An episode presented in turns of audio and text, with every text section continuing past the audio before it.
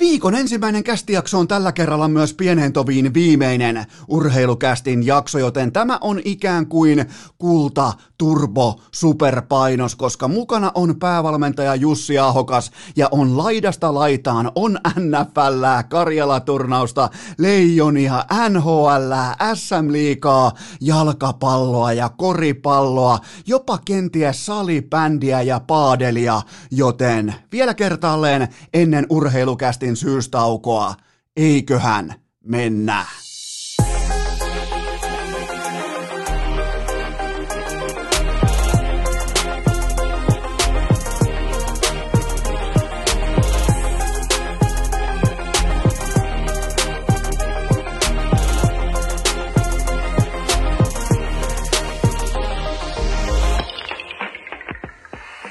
Tervetuloa te kaikki mitä rakkahimmat kummikuuntelijat jälleen kerran. Urheilukästin mukaan on maanantai 9. päivä marraskuuta ja ää, tervetuloa myös urheilukästin aikakoneeseen ennen kuin kästi minä ja tuottaja Kope, ennen kuin me hyökätään urheilukästin viralliselle syystauolle. Napataan vielä koko kööri, koko Old Traffordin verran jengiä mukaan aikakoneeseen. Käydään lamaajan Heinolassa, koska mehän käytiin aina silloin fillareilla, mä käytiin Vierumäellä, käytiin vähän haistelemassa, että miten jääkiekon ammattijoukkueet treenaa, varsinkin jos tuli venäläisjoukkueita, niin siellä oli sellainen bonussektori kuin alumiinimailat, jopa osa oli, saatto olla jopa siihen aikaan hiilikuitumailoja, me käytiin koukkimassa roskiksi ja me käytiin katsomassa niitä sellaisia, varmaan muistatte jäähalleet, sellaisia isoja neljönmuotoisia roskakoreja, me käytiin tonkimassa niitä, koska sieltä saattoi löytyä vaikka lapoja tai varsia tai päästi ylipäätään ihmettelemään, miltä näyttää Eastonin maila,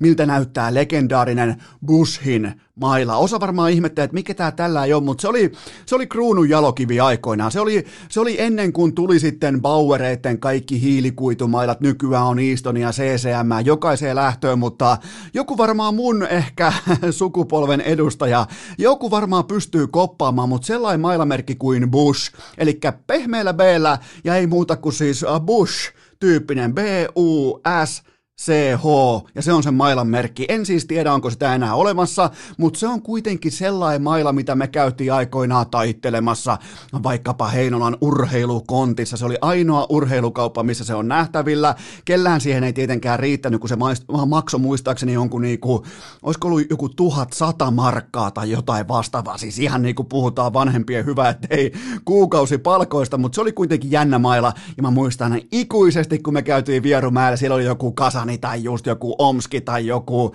no oli mikä tahansa, oli todennäköisesti Kasan treenaamassa, niin mun kaveri löysi sieltä sitten tota, katkenneen bussin mailan. Ei muuta kuin siitä niin kotiin vaan, koska meillä kaikilla heinolaisilla on totta kai himassa toi ruuvipenkki, ei muuta kuin höyläpenkki, ruuvipenkki kiinni ja siihen vähän fiksailua sisään. Ja hän teki siitä sitten ihan toimivan, tunki sinne rautakangen palan sinne mailan onton varren sisään. Ja sitten äh, maaleilla ja tällaisilla vähän niin kuin pintakuorrutusvälineillä teki siitä ihan oikean bussin jääkiekkomailla ja ei muuta kuin koulun pihalla myyntiin ja saiko siitä sitten jopa 15-20 markkaa, mikä on ihan järkyttävän iso raha meille junnuille, pikkupojille ja no totta kai siinä sitten kävi varmaan apaut ensimmäisen lämärin kohdalla saattoi käydä myös ilmi, että oli ostettu ehkä vähän niin kuin kavioton hevonen tässä kohdin. Mä en mitenkään liittynyt tähän hustlaukseen, mä muistan, että siitä tuli jonkinnäköinen selkkaus sitten tämän ostavan osapuolen isän kanssa, että tämä se oli heidän mielestään vähän niin kuin huijaus, että sinne oli kätketty hyvä, ettei trojalainen hevonen mukaan tähän suureen maila-bisnekseen. Eli siis myytiin epäkelpo tuote, ei vaan näytetty mitä pinnan alla on, ja minä ja tuottaja Kope tullaan nyt tähän hetkeen, tähän vuoteen, tähän syksyyn 2020, ja me jätetään protesti. Koska me ollaan ok sen kanssa, että koulukiusaaja on pois White Houseista, moukkamainen käyttäytyjä on pois sieltä, koko maailman poliittista kulttuuria sekä hämmen hämmentävä, että halveeraava Donald Trump on nyt pois White Houseista, valkoisesta talosta, mutta eihän tämäkään nyt jumalauta voi ok olla, että koko globaalisti siis maapallolle myydään tällä demokraattien edustaja kuin Joe Biden, joka nyt sitten laittaa kaiken kuntoon ja nyt otetaan yhtenäisiä askelmia kohti öö, parantumista ja yhteen saattumista ja kaikkea tätä. Ja New Yorkin kaduilla siellä puhalletaan pilliin ja heilutetaan viireää lippuja ja kukaan ei mainitse missään vaiheessa. Tämä on ihan sama kuin se bussin mailla aikoinaan äh, Vierumäen jäähallilla. Tämä on ihan sama asia, koska kukaan ei mainitse sitä etukäteen, että Joe Biden on jumalauta Philadelphia Flyersin fani. Ei kai meillä voi olla maailman mahtavin suurvalta Flyers-fanin käsissä. Eihän meillä voi olla, ei meillä voi olla tilannetta, että nyt kun pitäisi mennä USAn johdolla vaikka taloudellisiin playoffeihin tai pitäisi lähteä rakentamaan rebuildia tai pitäisi lähteä rakentamaan uskottavuutta tai menestystarinaa, eihän meillä voi olla Flyers-fani. Herran Jumala, eihän siis tämähän, tämä on, tämä on siis monin verroin pahempi skenaario kuin Trump huonoimpana päivänä, ja se päivä on saatanan huono, jos ei satu olemaan golfkentällä niin kuin oli 307 päivää. Miettikää, kun neljä päivää, ei korjaa neljä vuotta duunissa, ja vietät 307 täyttä päivää golfkentällä, niin siinä saa olla vähän niin kuin jollekin lomavastaavalle tai jollekin niin kuin kirjanpitäjällekin, vähän sellaista niin kuin pokerinaamaa, kun kävelee siihen. Mulla on 307 päivää golfkentällä, mitä sulla on? Neljä vuoteen, ei siis 40 vuoteen, vaan neljään vuoteen. 307 täyttä duunipäivää golfkentällä, mutta sekin on parempi kuin Flyers-fani, joten tämä on trojalainen hevonen, tämä on, äh, on vierumäkiläinen katkenneen mailan kusetus, tämä on fraud, tämä on se fraud, tämä on se stop the count, nyt pitää lopettaa viimeistään jopa Nevadassakin äänten lasku, koska tämä on se fraud, koska kukaan ei kertonut meille, että demokraattien Joe Biden on Flyers-fani, joten minä ja tuottaja Kope, vaikka me tämä poikii meille pääomaa, tämä poikii meille meille rahaa vedonlyönnin kautta, niin me jätetään silti protesti. Meidän protesti on näiltä osin virallinen, koska me ei voida hyväksyä sitä siis äh, globaalin maailman, globaalin yhteiskunnan edustajina, että Amerikan presidentti on Flyers-fani, koska Flyers suck. Se ei, tuu, se ei mene yhtään mihinkään. Se ei tule ikinä urheilu, muistakaa garanti, se ei tule ikinä voittamaan urheilukästin olemassaolon aikana Stanley Cupia. Se on aivan pommin varma asia, joten Joe Biden sittenkin fraud. Huomasitteko muuten tuosta, jos mennään vähän vakavemmin vakaviin aiheisiin, totta kai presidentin vaalit on jotakin sellaista, mutta toi käsittelytapa ei välttämättä ole yltänyt ihan sinne CNNn kärkipaneeleihin saakka, mutta huomasitteko, mitä torstaista eteenpäin tapahtui Suomessa?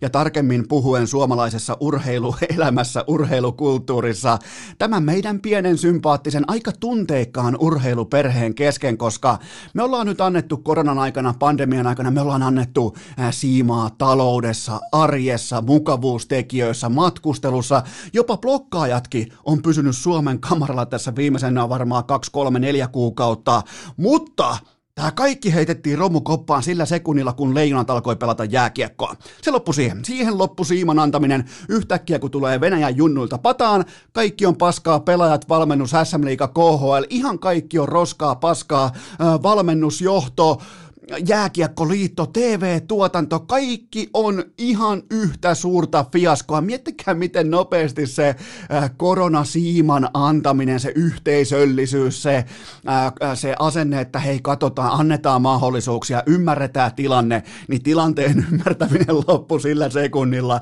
kun Venäjän piskuiset junnut laittoi kiekon ekaa kertaa leijonien reppuun. Siihen loppui siiman antaminen Suomessa, joten jos mietit sitä, että mistä jääkiekon ylivalta kumpua Suomessa, niin se on toi. Se on nimenomaan tämä, että saadaan ihan täysin lapsellisia ajatus kyhäelmiä kasaan jostain helvetin Karjala-turnauksesta keskellä pandemiaa, keskellä täysin maajoukkueturnauksen tiimoilta arvotonta aikaa, jolloin ei välttämättä pitäisi pelata yhtään minkään näköistä jääkiekkoa, e, e, ei seuratasolla, ei maajoukkuetasolla, ei näillä resursseilla, niin yhtäkkiä vedetään johtopäätökset, että Jalonen on menettänyt joukkueen ja, ja ei liikan taso halveeraa maailman jääkiekkoa. Miettikää nyt, miettikää miettikää, miten hienoa se on. Eihän urheilukästiäkään olisi olemassa, jos Suomi ei käyttäytyisi näin. Tämä on fantastista, siis se kaikki oli kuin musiikkia. Mä toivon, että Venäjän junnut olisi laittanut 18 maalia taululle, koska se kaikki olisi ollut sitä yhtä suurta vuoristorata viihdettä, vaikkei välttämättä nyt pelaajista ja joukkueen johdosta ja valmennuksesta just sillä hetkellä tunnu hienolta, mutta onhan se nyt isossa kuvassa aivan jumalattoman hienoa, että kaikki siiman antaminen, kaikki se, että me ollaan nyt jo vähän pystytty ostamaan sitä osaketta, että me urheilufanit ollaan etuoikeutettuja, kun me saadaan nähdä edes jotain urheilua. Mutta sitten, kun Leijonat on tappiolla, Karjala turnaus kotikenttä vastassa Venäjän junnut, siiman antaminen loppuu siihen sekuntiin, ja yhtäkkiä ihan kaikki on paskaa. Siis aivan kaikki osatekijät on samaa suurta jätekasaa, kippasuota. Herra Jumala, tämä on mahtava urheilumaa, mutta jos katsoo nyt pelejä ihan kylmästi niin kuin sitä pelaamisen linjaa kattoo silmiin, niin Venäjällä junnuporukalla oli huippurheilun suurin valtti puolellaan, ja se on totta kai se, että kukaan ei pidä sua minään, ja sä olet täynnä näytön tahtoa, näytön. Ihan sama, kun sä heität jotkut vaikka kasiluokkalaiset pojat pelaamaan vaikka lukion ykkösiä vastaan. Kymenkartanon sählyturnauksessa vaikkapa Heinolassa aikoinaan, niin se on niille kasiluokkalaisille, se, se on se hetki, se, se, se on se koko sen siihen asti sen elämän määrittelevä hetki, kun taas ne lukion ykköset tulee vähän, tiedätkö, ehkä osa saattaa olla pikku darraakin, ja tullaan, tiedätkö, kiskis ja näin poispäin. Se on osa inhimillistä valmistautumista urheilussa. Sä et ois ottanut junnuja tosissaan, mä en ois ottanut junnuja tosissaan, eikä ole mitään pois niiltä junnuilta. Ei tietenkään ole huippupelaajia, tulevia NHL-tähtiä, mutta jokainen varmaan ymmärtää sen, että miten ihmisen aivot toimii. Kun sä pelaat vaikka sadan tonnin sisäänostolla botlimi tomaha full tiltillä, niin sä et tuu ikinä pärjäämään kahden kilon tai viiden kilon tai tonnin pöydissä. Et ikinä. Ne, ne sun aivot ei tuu sieltä pyramidin huipulta, vaikka kukaan näistä leijonien pelaajista ei kuulu sinne huipulle, mutta siis vaan äh, kärjestettynä vertauksena se, että se on todella vaikea lähteä valmistamaan itseään. Oot sitten vaikka valmentajien valmentaja, kuningas Jalonen, oot kuka tahansa. Se on todella vaikea lähteä pelaamaan junnuporukkaa, kasiluokkalaisia. Te ootte itse jo lukion ykkösellä tai kakkosella, vähän kasvaa jo munankarva, että tiedät sä hauis näkyy ja tytöt on kiinnostuneita, ne kasiluokkalaiset tulee vipeltää siihen. Mä oon itse ollut se kasiluokkalainen, me laitettiin aivan, aivan pystyyn, harjattiin koko Heinolan, kaikki lukiojoukkueet, ihan kaikki. Ihan siis aikamiehiä, aikuisia miehiä, kun ei pitänyt meitä yhtään minään. Ei tää ole sen kummosempaa. On ihan turha lähteä vetämään mitään huutomerkkejä tai jotain, että nyt on U20 kultaratka, että nyt on tässä, että kyllä tämä Venäjä, että minä olen tästä Venäjästä aina sanonut. Ei, ei, ei, Kukaan teistä ei ollut sanonut yhtään mitään ennen tätä turnausta. Älkää tehkö sen pohjalta, mitä yhtäkkiä tapahtuu aikuisia vastaan, kun sä pääset junnuna yllättämään, niin älkää lähtekö sen jälkeen käsikirjoittamaan teidän mielipidettä uusiksi, koska kukaan teistä ei ollut mitään mieltä tuosta porukasta muuta kuin, että ne ei tietenkään kuulu Karjala turnaukseen. Ei tietenkään kuulu.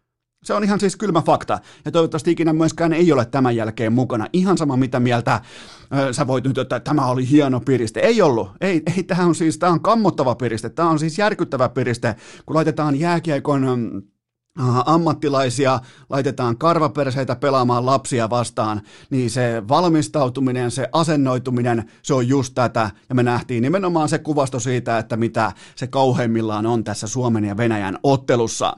Okei, Tsekkiä vastaan loppu sitten vaan laatu kesken. Se oli oikeastaan sellainen ehkä vähän puhuttelevampi ottelu nimenomaan siitä, että mihin riittää näillä liigaleijonilla nyt sitten tässä kohdin. Jos otetaan vaikka ihan Tsekin perusmateriaali vastaan, niin eihän se pitkälle riittänyt. Ei etenkään kiekon kanssa, ei hyökkäys pelillisesti. Ja Jalosen konseptihan on, tai siis Jalosen pelitapa, Jalosen ne, miten voisi sanoa, se eväsreppu, se on aina yhtä laadukas. Se on, on sitten vaikka NHL-pelaajia, KHL-pelaajia, Euroopan pelaajia, liikapelaajia, niin täytyy kuitenkin muistaa, että ne kultamitalit on haettu, niin kuin tuossa Jalosen viikolla huomasitte, ne kultamitalit on haettu aikaa standardin mukaisella konseptilla, niin se eväsreppu on sama ja ne pelaajat ei pysty syömään sieltä. Se, se, se, se tuli selväksi. Ja sitten Ruot... tämä oli vielä hauska, isänpäivä, Hartwall ja Ruotsi vastassa ja siitä sitten vielä comeback-voitto ja yhtäkkiä suomalaisessa urheilussa, ei ainoastaan jääkiekossa, vaan suomalaisessa urheilussa kaikki onkin hyvin. Joten tota, taas nähtiin tällainen niin kuin äh, ei-aikuisuuden tilassa oleva ylireagointi. Ensin kohti pakkasnumeroita, sen jälkeen kohti hellettä, kun kaikki olikin hyvin, joten äh, lätkäfanit me kaikki, me voitaisiin välillä vähän niin kuin päättää, mitä mieltä me ollaan asioista, ettei nyt ihan juosta joka paikkaan koko ajan samaan aikaan. Liput liehuu ja Ruotsi on kaatunut kolme, kaksi, ei muuta kuin torille vaan, mutta muistakaa pitää etäisyydet, joten ehkä tämä tulee kuitenkin äh, tavallaan niin kuin siihen kysymykseen, että mitä opittiin? Me opittiin se, että eh, Suomen maajoukkueessa, Suomen leijonien pelaajamateriaali kokonaisuudessa siinä kollektiivissa, niin se raja tulee aika nopeasti vastaan, että kelle voi pukea leijona paitaa. Se, se tulee aika kylmästi vastaan, että ketkä pystyy pelaamaan tietyillä vaatimustasoilla tempojääkiekkoa silloin, kun tulee edes yhtä hyviä tai jopa ripauksen parempia pelaajia vastaan. Se, se loppuu se materiaali aika tiukasti niihin SM-liikan eturivin pelaajiin, joita nyt ei tietenkään ollut kaikki edes mukana, ja sitten se loppuu siihen, kun ei yhtään KHLstä mukana, ja se loppuu siihen, että ei ole minkäännäköisiä tietenkään Pohjois-Amerikan apuja mukana, joten siinä menee raja, ei, ei näillä pojilla riittänyt, ei siis, mullakin oli seurannassa kaiken maailman ukkoja sieltä, täältä ja tuolta, ja Mä voisin melkein sanoa, että ehkä noin neljällä tai viidellä pelaajalla riitti suurin piirtein tolle tasolle, ja tämä taso ei ollut mitenkään kauhean maaginen, joten tota, se opitti aika jopa karkealla tavalla, että kuinka kuitenkin ohut se materiaali on sieltä ihan pyramidin kärjestä, kun lähdetään kasaamaan leijonien joukkuetta sitten kenties vaikka MM-kisoihin tai mihin tahansa muuhun turnaukseen, joten se oli ainoa oppi. Näille kaiken nyt on inboxi täynnä viestejä, että no, oliko se Venäjä nyt sitten niin hyvä, laitetaanko Venäjälle nyt jo U20 mestaruuspokaali. Mitään ei laiteta yhtään mihinkään. Toi on fantastinen tilanne pelata jääkiekkoa aikuisia vastaan, kun pääsee puskista iskemään junnuna terävällä jalalla täynnä intoa, täynnä aggressiivisuutta, näytön halua. Ootetaan, että punti tasautuu. Ootetaan, että vastaan tulee ö, samalla mentaliteetilla pelaava vaikka Kanadan junnujen maajoukkue, Suomen junnujen maajoukkue, näin poispäin. Silloin me ollaan paljon paljon viisaampia, mutta tämä Karjala-turnaus, tämä ei opettanut mitään muuta kuin sen, että se Suomen laajan massan tällä ei illuusio, niin sitä ei ole olemassakaan. Maanantain urheilukääst! Raskas kuin Jypin nelosketju vuonna 2012! Mutta, mutta, mutta ennen kuin mennään yhtään eteenpäin, niin kyllähän se tässä jakson kohdalla 254, se alkaa kulkaa olla piinkova fakta, että Eno Esko tunnistaa melko hyvin teidät pikkuveijarit. Mä en taaskaan ota kantaa siihen, että mitä te mahtavat leidit teette, mutta te kundit, mä tiedän, että suurin piirtein teistä noin 20 pinnalla ei ole mitään käsitystä siitä, että oiskohan eilen pitänyt olla jonkinlainen isänpäivälahja. Sulla oli ehkä joku hätäisesti tehty pienimuotoinen kortti, oma iki, oma piirros siinä ja sä vieläkin kuvittelet suurin piirtein 24-vuotiaana, että se sama piirustus menee läpi kuin neljävuotiaana ei mene, joten nyt mietitään vielä uudestaan tuu mukaan. Tämä viikko, uusi viikko, mikään ei ole myöhäistä, koska tämä on kaupallinen tiedote ja tämän tarjoaa Polar eli polar.com ja ennen kaikkea heidän uusi lippulaivatuotteensa Polar Vantake V2, joka on mullakin kädessä just tällä hetkellä. Se on nimittäin just täydellinen, vähän jälkikäteinen lahja juurikin sun fajalle, mutta ei huolta, koska se on niin hyvä vekotin. Niin paljon siitä itse käyttäjästä kertova, sitä opastava, sitä neuvova äh, vekotin apuväline. Ka- kaikkea tätä älä missaa, vaan mene osoitteeseen polar.com ja tilaa sieltä Polar Vantake V2 sekä itelles että Fajalles, ja se on kerralla kuitattu. Silloin ei tarvi viedä niitä omia piirustuksia enää 27-vuotiaana, vaan voi hoitaa tämän homman kerralla maaliin, koska tämä Vantake V2, tämä on silkkaa timanttia. Mun oma suosikki Feature on ehdottomasti tämä, mitä mä seuraan mun omaa lepäämistä, nukkumista,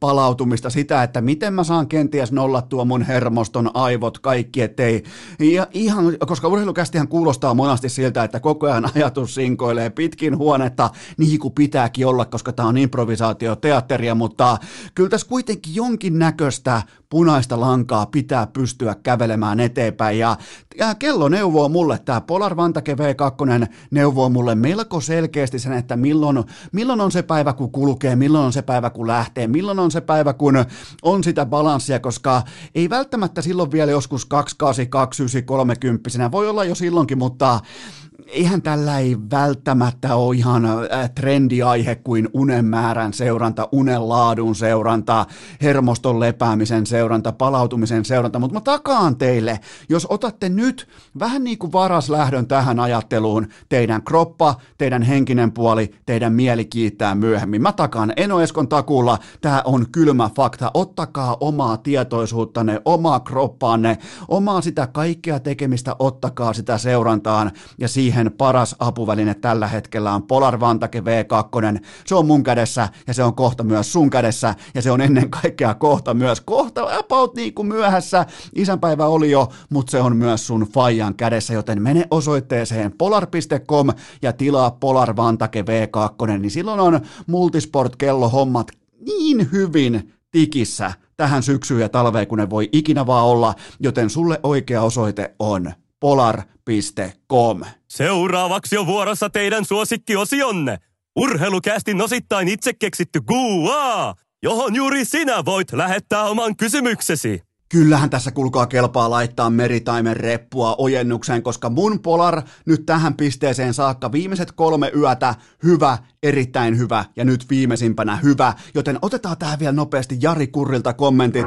Hyvä. Kyllä vain. Polari kertoo kurrin kieltä ja silloin kulkee, tänään kulkee ihan kuin tiistai. Tiistai on muuten sellainen päivä, että silloin kulkee erityisesti, joten nyt on mielenkiintoista nähdä huomenna tiistaina, että tuleeko myös kalaa, mutta nyt kuitenkin rouhaistaan tuolta tuottajakopen kysymysrepusta viimeiset, oikeastaan ihan kaikki, mitä te olette kysyneet viimeiseen ehkä kolmeen, neljään, viiteen päivään. Nyt lyödään kaikki pöytään, tästä tulee pitkä, pitkä kolmiosainen segmentti, joten kelatkaa, jos ei kiinnosta. Ahokas odottaa tuolla vähän myöhempänä. Mulle on aivan se ja sama, koska nyt napataan ensimmäinen kysymys pöytään. Kasperi Kapasta huhutaan kalpaan, uhka vai mahdollisuus? Okei, tämä ei välttämättä ole pelkkä huhu, koska tämä on Maikkarin uutinen ja Maikkarilla on myös asiantuntijana töissä ää, Sami Kapanen, joten mä en usko ihan pelkästään sattumiin tai huhuihin tai tällaisiin ää, hatusta vedettyihin ää, uutiskokonaisuuksiin tässä tilanteessa, mutta tämä on siis kaikkien kannalta äärimmäisen mittava mahdollisuus, koska Kapasen kanssa rima on niin alhaalla, että mä nostan hattua jo pelkälle spekulaatiollekin siitä, että hän vihdoin ymmärtäisi oman positionsa huippujääkiekkoilijana suhteessa koko globaaliin massan ja siihen mittakaavaan, mitä hänellä on vastassa. Ja nyt joku osa saattaa pohtia, että no miksi just nyt tämä hetki voisi olla Kapasen kannalta merkittävänä. Se on sen takia, että äh, nyt kun hänet on enemmän tai vähemmän roskana – treidattu Pittsburghiin, niin se tarkoittaa sitä, että se mahdollisuus todennäköisesti tulee, mutta on todella oleellista tuossa tilanteessa osata juosta sillä hetkellä, kun muut vasta harjoittelee kävelemään, koska silloin kun kausi alkaa, se alkaa todennäköisesti aivan suoraan lentävällä lähdöllä, tiedätte vähän niin kuin puhtimään hevonen, että siinä kiertää se Mersun, tiedätkö, vanha punainen farmari Mersu, niin se hevonen, mikä Johnny Flame, se tulee sieltä sellaisella niin kuin lentävällä lähdöllä, yöllä, niin Kapasen pitää olla ihan vastaavalla jalalla liikenteessä kuin Johnny Flame. Silloin pitää olla valmis, koska se, se tulee todennäköisesti se mahdollisuus siihen Crosbyn rinnalle, Malkkinin rinnalle, se tulee kertaalleen. Ja silloin on pakko osata juosta just kun, ja silloin kun sut heitetään siihen syvää päätyyn, niin on pakko osata uida. Joten mä tykkään tästä spekulaatiosta, mä tykkäisin siitä, että Kapanen ymmärtää oman tilanteensa, että jos nyt vedetään vituiksi tai tullaan vaikka vähän, tietsä, vauvan poskisena, läskiposkina jostain suortaan jostain kuopiolaisesta siipiravintolasta ää, tullaan NHL-tasolla ja sitten ei ihan kulje, ei lähde, coach joutuu sanomaan, että okei, kolme kiloa pois vyötäröltä, niin se, se on silloin siinä, se, se on ohi. Se on, se on yllättävän nopeasti ohi tuolla tasolla, joten tota, Mä toivon, että Kapanen pelaa kalpassa ja pelaa ennen kaikkea hyviä, nimenomaan sisäistää oman tilanteensa ja pelaa siinä kalpan ykkösessä luostarisen rinnalla huippulaadukasta jääkiekkoa, joten tässä on siis aivan järkyttävän iso mahdollisuus kaikkien osapuolien kannalta, joten nostan hattua sille, että mikäli Kapanen laittaa itsensä nyt niin sanotusti vähän niin kuin häpeä paaluun, koska tuossa on myös se tilanne vähän niin kuin Kotkaniemellä tai vastaavilla, että nythän kaikki siis pitkin Savoa, pitkin Kuopiota olettaa ja otaksuu, että sieltä tulee vapahta ja sieltä tulee tuommoinen hattutemppu per peli, että toihan on se NHL-tähti, toihan on se U20-kisojen ratkaisija jatkoajalla, ei muuta kuin kämmenelle vaan maalin ympäri ja kiekkoa maaliin, mutta mä, mä, mä arvostan sitä, jos Kapanen pelaa kalpassa, koska se osoittaa tiettyä nöyryyttä, ymmärtämistä, sitä, että ollaan valmiita sillä hetkellä, kun se mahdollisuus kenties sitten Pittsburghissa avautuu, niin silloin ollaan valmiita, ollaan täydessä tikissä, huippukunnossa, mentaalisesti valmiita, niin siinä on se menestyksen, menestyksen konsepti. Se ei ole, tämä ei ole mitään tähtitiedettä, tämän ymmärtää jokainen. Seuraava kysymys. Saipa lomautti koko valmennuksensa. Onko tässäkin kyseessä ehdottomat ei-potkut? Joo, siis tämä on ihan siis selkeät ei-potkut, ei missään nimessä potkut. Siis Tero Lehterää ei potkittu ulos. Ja tämä lomautuskortti nyt on vain sattumalta. Tämä on random-kortti, vähän niin kuin jossain, missä se on. Mikä se on se peli? Hetkinen. Nyt on muuten paha blackoutti, kun mä en muista, mikä se Uno, tämä on, tämä on vähän samanlainen random-kortti, vaan nyt sattuu tulemaan todella korkeasta sadan kortin pakasta nyt kahdesti pöytään, nimenomaan Jypin ja Saipan kohdalle. Huh, hei, ja kuka edes varmaan uskonutkaan, mutta Tämä on Saipalle mahdollisuus katsoa eteenpäin tässä ja nyt, ja totta kai Saipa-legenda A-junnujen SM-kultamitalisti Ville Hämäläinen sentteri silloin aikoina. Oli muuten kova Saipan U20 tai siis A-junnujen joukkue silloin, kun ne voitti ehkä vähän yllättäen SM-kultaa.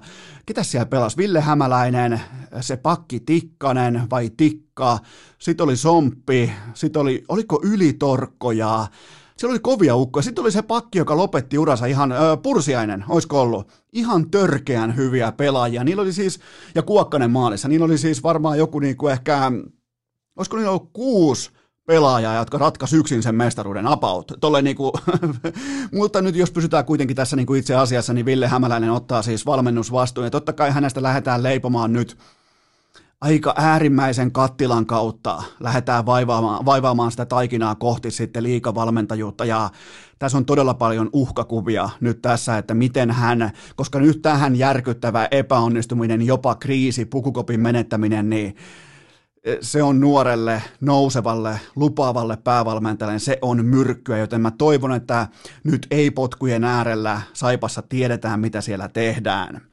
Seuraava kysymys. Nyt on kova. Onko kärpät kriisissä? On, on tiukkaa materiaalia, mä tykkään tästä, mutta tota, No viimeiseen viiteen peliin kolme suoraa tappiota ja vain yksi kolmen pisteen voitto, ja kai tämän voi kärppien mittakavassa lukea kuitenkin pieneksi kriisiksi, koska muutenhan nämä hommat menee vähän tylsäksi. Et jos kärpät on koko ajan omalla laatustandarditasollaan, niin kyllähän se on yhtä kuin Suomen mestaruus. Se, siis kärppienhän pitää orastaen alisuorittaa, jotta joku muu voittaa tolla kokoonpanolla ää, tai tota kokoonpanoa vastaan voittaa Kanadan maljan.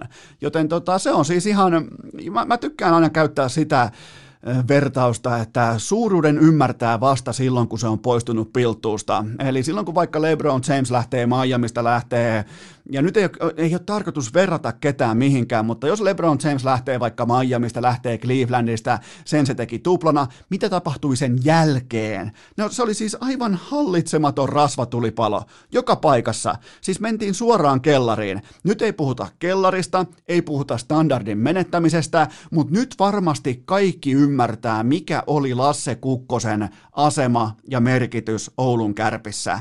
Siis se on, se on johtaja, se on kapteeni, niin se on isähahmo, joka tekee tuossa organisaatiossa kaiken muun paitsi laulaa maamme laulun. Joten tota, silloin vasta kun se suuruus poistuu, niin silloin alkaa hitaasti ymmärtämään, että ei helvetti, että oli, se oli muuten merkit, se oli muuten, se oli ovet, se oli ovet katto ja seinät. Se, se oli kaikki kaikessa tälle organisaatiolle. Ja tässä on vähän niin kuin johtajuuskasvu kipuja just nyt, just tällä hetkellä ilman Lasse Kukkosta, joten se on tavallaan ymmärrettävää, mutta silti tuolla porukalla se johtajuus pitää löytyä. Se pitää löytyä kohesion lailla sieltä organisaation sisältä. Seuraava kysymys. Onko tällä kaudella peräti mahdollista, että näemme Eno Eskon jokereiden kokoonpanossa? No nyt itse asiassa suunta ja trendikäyrät puhuu voimakkaasti sen puolesta, että mun pitää mennä kaivamaan mun graafin 705 20 vuotta. Täyttää muuten just tänään talvena taitaa olla, kun täyttää 20 vuotta mun graafin 705, äh, mutta äh, jokerit, siis vakavasti ottaen jokerit on vihdoin näköjään oppinut, että miten KHL lopulta toimitaan. Ei terveys, ei ihmiset, vaan bisnes. Hyvin mielenkiintoinen bisnesmalli edellä. Se men, siis ne pelaajat haetaan vaikka, nyt siellä haetaan ukkoja pitkin Suomisarjaa, kohta siellä haetaan pitkin C-junnuja, B-junnuja, A-junnuja, siellä, siis kaikki, kaikki kivet on oikeasti käännettävä. On pakko etsiä terveitä pelaajia, koska KHL on antanut jo Venäjä jopa neuvostohenkisen nootin pari kertaa Suomen suuntaan, että nämä teidän kar- karanteenit on ihan söpöjä ja ihan kivoja, mutta annetaan niiden olla. Et, et Kurri Japa, kur, kurri, kurri Japa varmaan on saanut nootin vastaan ja se on vastannut näin. Hyvä. Se on varmaan todennut vaan, että hyvä, okei me tehdään näin, me soitetaan pitkin Porvoon Hunters ja sieltä tulee Mika Partanen. Miettikää Mika Partasen viikkoa. Lauantaina vastassa Äskiakko Suomisarjassa ja tiistaina vastassa Pietarin SKA KHL, joten Mika Partasen viikko on tällä hetkellä kiekkoviikkojen aatelija Suomessa, mutta näin kauan kesti, että jokerit ymmärsi sen, että mikä tahti puikko edellä. Kaikki tämä niinku itse tällä niinku pe- pelaajien ää, bla bla bla, ei tuolla KHL, siellä ei merkitse paskaakaan kenenkään terveys tai turvallisuus, joten tota, Ukko ja Suomisarjasta aski, se on KHL-viihdettä ja kohtahan siellä on Herra Jumala, siellä on metonkuhtujen putkaviljo Askissa. Suoraan Pasilan asemalta ei muuta kuin Viljo, jokereiden kolmosketjun laita ja pommin varmat tehot, joten Mä siis ootin jossain määrin tiistai-illan SKA-matsia, mutta tavallaan en odota enää, mutta mä toivon, että Mika Partanen, oikein niin kuin Suomisarja-taso, voisiko sanoa Suomisarjan legenda, vaikka on pelannut todella hyvää jääkiekkoa myös SM-liigassa, totta kai muun muassa vaikka IFKssa ja Jukureissa, mutta mä toivon, että tullaan Suomisarjasta ja lämätään tähän SKAta vastaan hattutempupöytään. Mä, mä jotenkin niin kuin, äh, ex-Suomisarjan legendana, hyvä, että niin kuin, mä, mä ai saatana. Kyllä, joo, Mika Partasalle hattutemppu tuohon, niin Porvo Huntersista jokereihin. Siinä unelma elää nimittäin. Nyt vaan kaikki toistoi sisään, menette ulkojäälle. Varmaan jossain pitkin haukiputtaata on jo ulkojäät olemassa, niin, niin me ollaan kaikki kohti jokereissa. Me, meidän un, yhteinen unelma on olla tällä kaudella jokereissa, ja se on myös tällä hetkellä mahdollista. Seuraava kysymys. Miten GM Kekäläisen yllätysvaraus näytti, ää, korjaan, miltä GM Kekäläisen yllätysvaraus näytti Karjalan jäillä?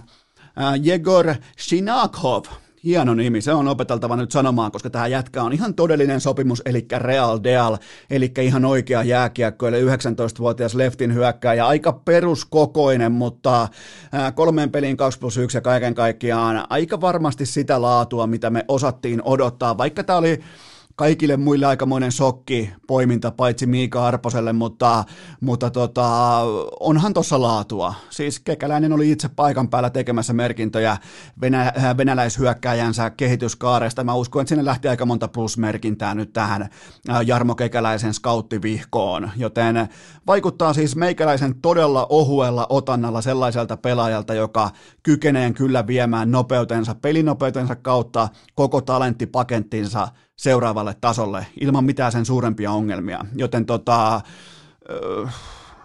siinä, missä koko jääkiekkomaailma järkyttyi ja yllättyi, niin kyllä se on jälleen kerran kekeläisen Jarmo, joka ties mitä teki. Seuraava kysymys. Oliko Man City Liverpool odotuksensa arvoinen ottelu? Äh, oikeastaan jotenkin niin kuin melko vaikea kokonaisilta, iltapäivä Englannissa, että se alun te- tempofutis, se oli ihan viihdyttävää ekat puolisen tuntia, mutta sen jälkeen se oli vähän sellaista Pep Guardiola brändin mukaista munin puhaltelua ja City oli ripauksen parempi tällä kerralla eikä kumpikaan nyt oikeastaan luonut yhtään mitään. Ja se Kevin De Bruynen rankkari, sehän tarjosi tavallaan kuvan koko ottelusta, että puolivillainen vähän sinne päin, ja jos, jos ton tason belgialainen millimetrin tarkka kirurgi osuu sillä veitsellään, ei sydämeen vaikka vai, osuu vaikka maksaan tai munuaisiin, niin ei se fokus ole siellä, ei, ei, ei toi laji ole sama. Ja, ja jos mun pitäisi valita kaikista maailman jalkapalloilijoista yksi pelaaja, joka laittaa sen pallon suurin piirtein, jos ajatellaan vaikka, että pallo on summan X leveä, niin siihen tehdään vaikka kerroin 1,5, että se on puolitoista palloa leveä ikkuna ja se pitää 11 metristä sijoittaa siihen äh, puolitoista palloa leveeseen kohtaan tai jonkinnäköiseen maaliin. Niin kyllä mä melkein äh, De, Bruynen, äh, De Bruynen tota, mä valitsisin. Se, se on niin kliininen laittamaan sitä palloa sentilleen oikeaan kohtaan ja nyt ei osu edes tolppaan.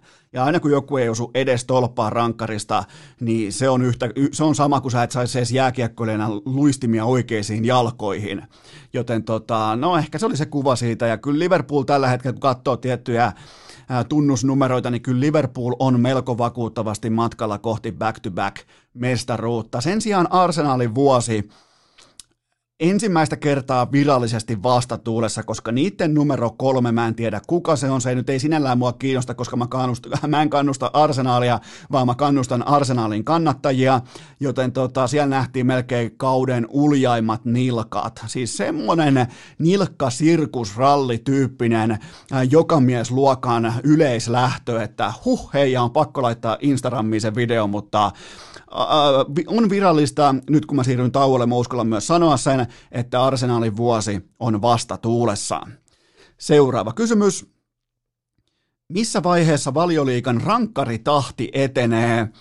No itse asiassa Tuusulan Tatu toimitti keskellä yötä kello 0524 öö, numerot suoraan urheilukästi vaatekomerolle. Eli Tatu tekee tällä hetkellä pyyteetöntä, leikannut viikset, kaikki on viimeisen päälle siellä Suomen Monte Carlossa, niin Mestis-podcastin legenda oikein, tiedätkö, vanha, mikä se olisi vaikka mikä se on se porukka, missä on järje, se hmm, KJT, entisenä KJT-kapteeni, ei tarvi hävetä päi, pä, pätkääkään urheilukästen tilastokatsausta, mutta niin, siis Tuusulan Tatu ilmoitti, että siellä on tällä hetkellä pelattu 78 ottelua ja näissä on vihelletty 41 pilkkua, joten 52,6 prosenttia on tällä hetkellä toteutuma ja kertoimet edelleen jossakin 255, 265 haarukassa suurin piirtein siinä odottamaan on 37 prosentissa, noin niin kuin suurin piirtein.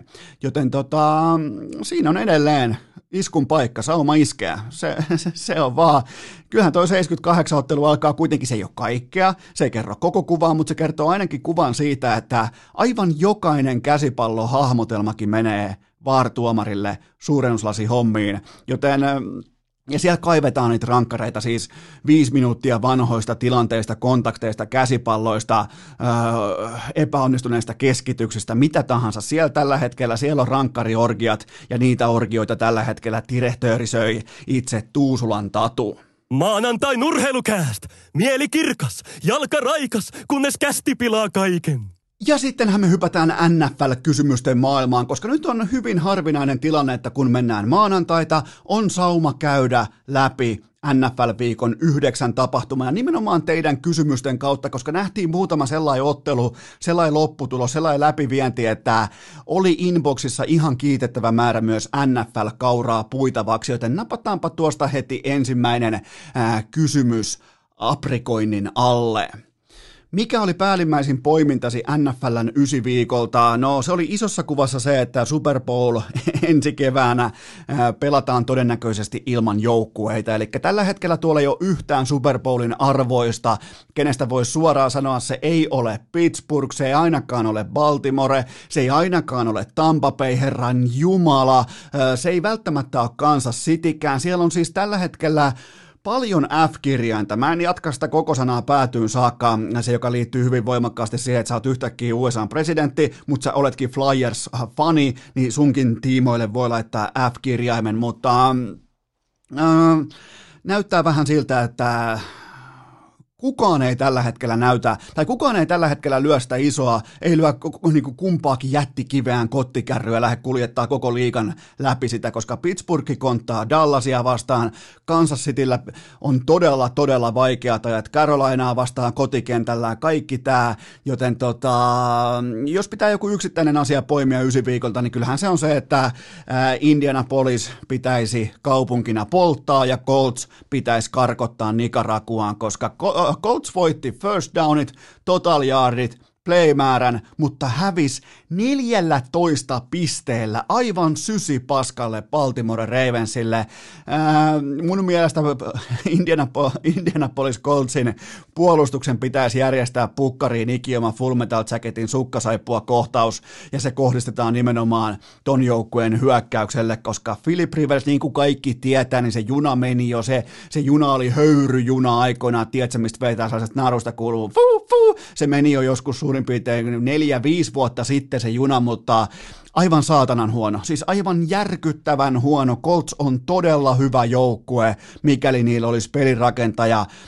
30, 43 heittoyritystä, vain 25 omille, nolla touchdownia, yksi syötön katko ja aivan järkyttävä esitys, siis täysin Coltsin matsi. Kaikki, Baltimore oli aivan sysi paska, mä rakastin mun kohdetta, Colts plus kolme pistettä, ja tämä oli siis, tämä oli vaikea pala nieltäväksi, koska toi Philip Rivers ja sen yhdeksän lasta hävistään ihan keskenänsä, joten Rivers tuhos sekä spreadin että overin että aivan kaiken. Mulla oli tähän matalalinjainen äh, eri, erikoisfiksattu overline peleissä. Ja tämä oli muuten ainoa matsi koko, äh, koko sunnuntain aikana, joka ei tuottanut tätä alarajan overia, joten tota, Philip Rivers ei koskaan enää, ei siis, ottakaa talteen. Mä en mitenkään pysty bäkkäämään mun lauseita sit välttämättä tauon jälkeen, mutta ei, ei enää ikinä. Mä en siis kusekkaa sinne, missä on Philip Rivers. En, en siis, ei, se, se on nyt ohi. Se on virallisesti ohi. Mä en kestä, mä en pysty ottaa näitä enää vastaan. Äh, seuraava kysymys.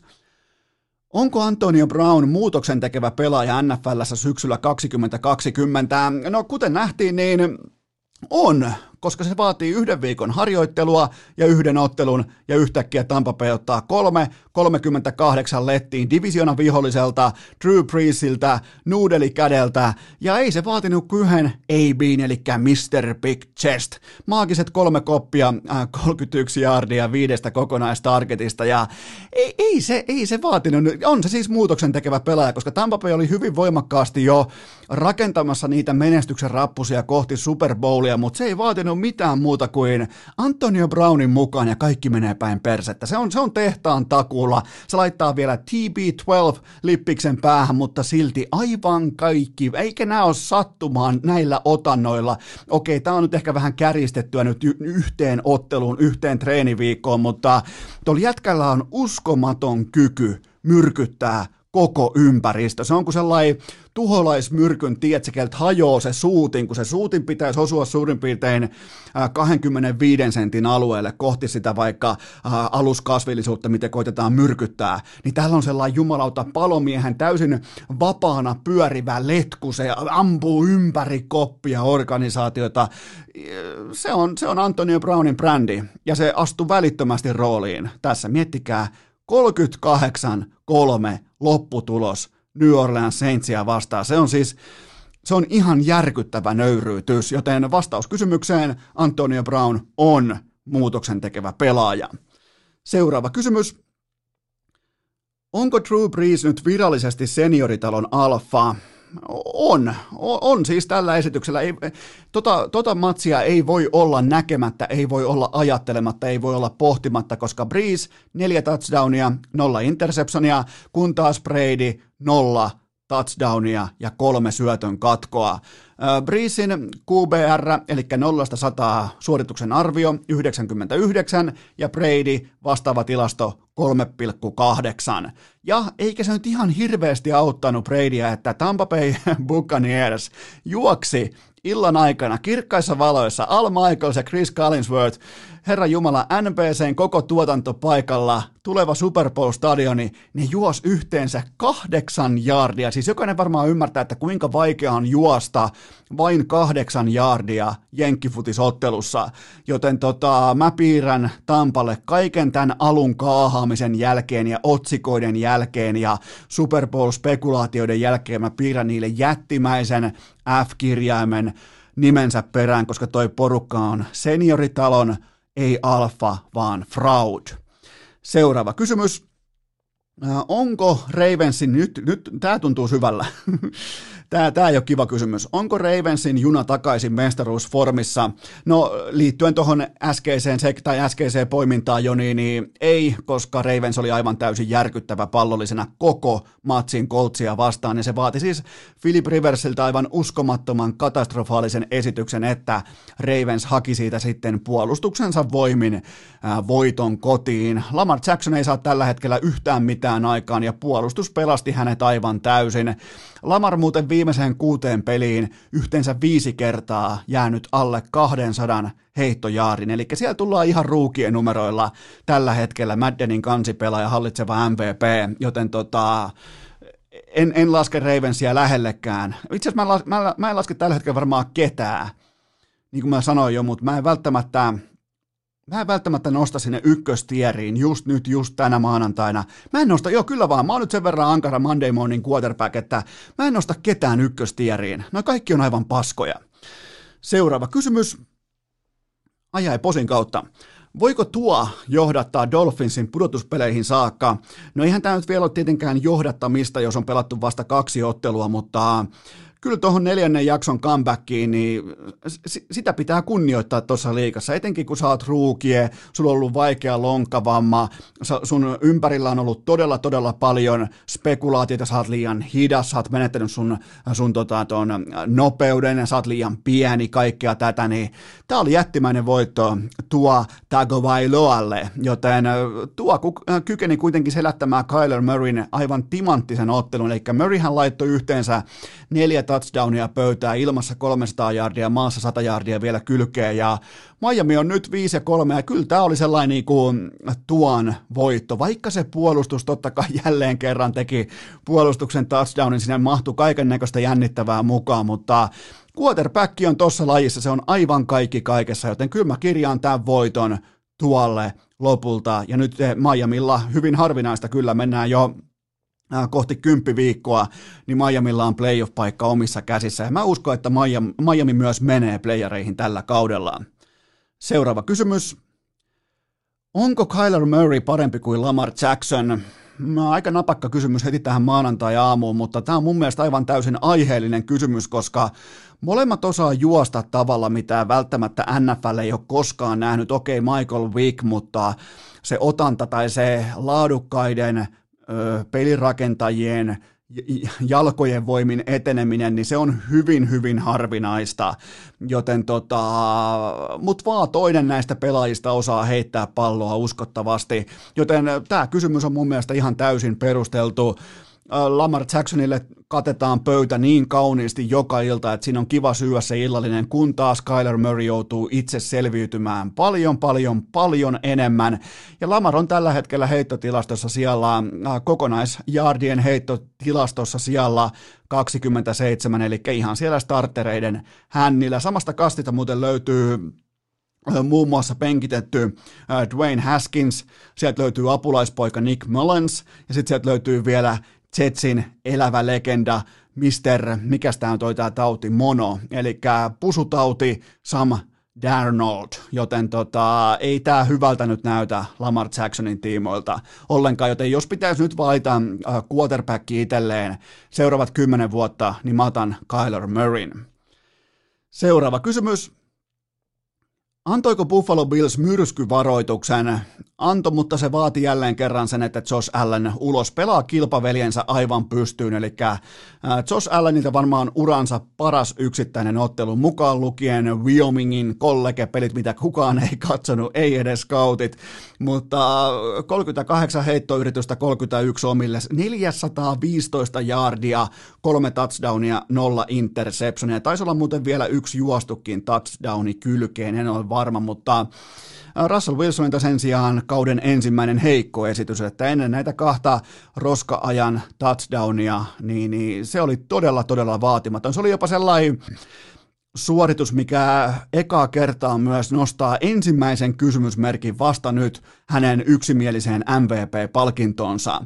Joten tota, kyllä mun, mun papereissa koko ajan siis Buffalo on pitänyt ottaa tosissaan AFCssä ja siellä on kasvukipuja, ne perustuu siihen pelirakentajan luotettavuuteen, ne on ihan luonnollisia, mutta kyllä tuossa joukkueessa kuitenkin on äh, Siinä on yhtenäisyyttä, siinä on ryhtiä, siinä on, äh, siinä on kykyä voittaa näitä shootoutteja, koska ei toi puolustus, se ei ole riittävän hyvä. Mutta Josh Allen, pöliä päivä, niin voi johtaa ihan mihin tahansa. Seuraava kysymys. Pitääkö Mahomesin, eli Patrick Mahomesin popposta olla huolissaan?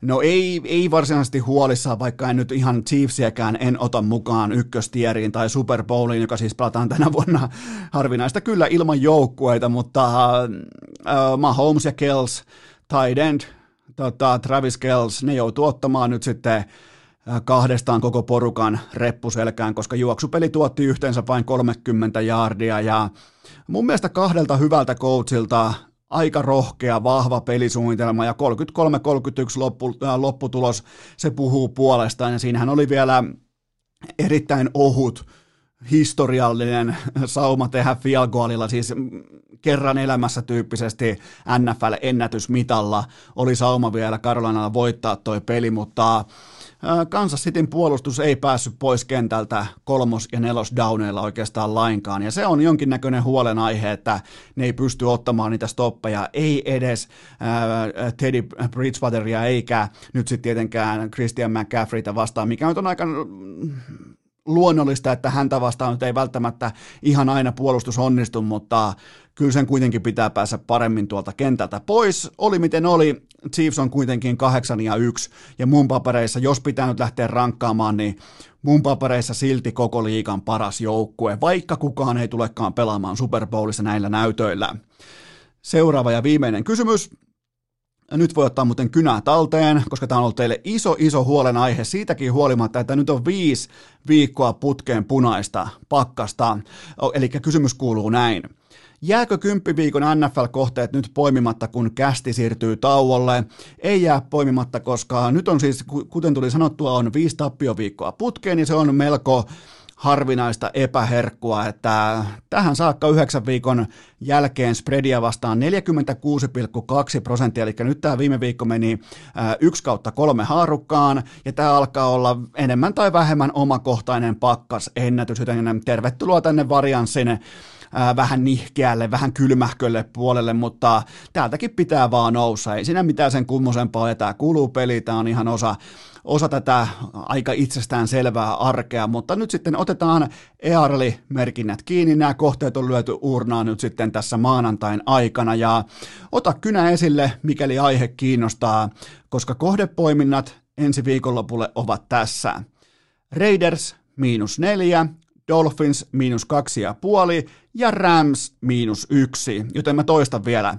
Raiders miinus neljä, Dolphins miinus kaksi ja puoli ja Rams miinus yksi. Mä en lähde tuhlaamaan kenenkään aikaa maanantaina siihen, että mä lähden rakentamaan näistä jonkin sortin jättimäisiä perusteluita, mutta nämä on sellaiset kolme kohdetta, mitkä nyt nimenomaan aikaisista linjoista maistui oikeastaan erittäinkin hyvin. Ja jos haluat, ihan vaan sellainen pikku vihje, että jos haluat ottaa nimenomaan NFL-vedonlyönnin vakavissas, niin sun pitää olla äärimmäisen kiinnostunut opening-laineista, eli siitä, että millä markkina avaa nämä kohteet, niin silloin sä voit saada niin sanottua line valueta puolelle, eli jos sä lyöt vaikka nyt Raidersin, se on nyt vaikka miinus neljä, ja se on sunnuntaina game timeissa vaikka miinus seitsemän, niin silloin sun poiminta on jo oikea, huolimatta siitä, mitä kentällä tapahtuu. Eli varmaan ymmärrätte, osa, osa varmaan miettii, että nyt se on satana seudun lopullisesti, mutta silloin jos sä lyöt vaikka tolla hinnalla miinus nelosella ja se on sunnuntaina vaikka miinus seitsemän, niin silloin sun lyönti on jo oikea,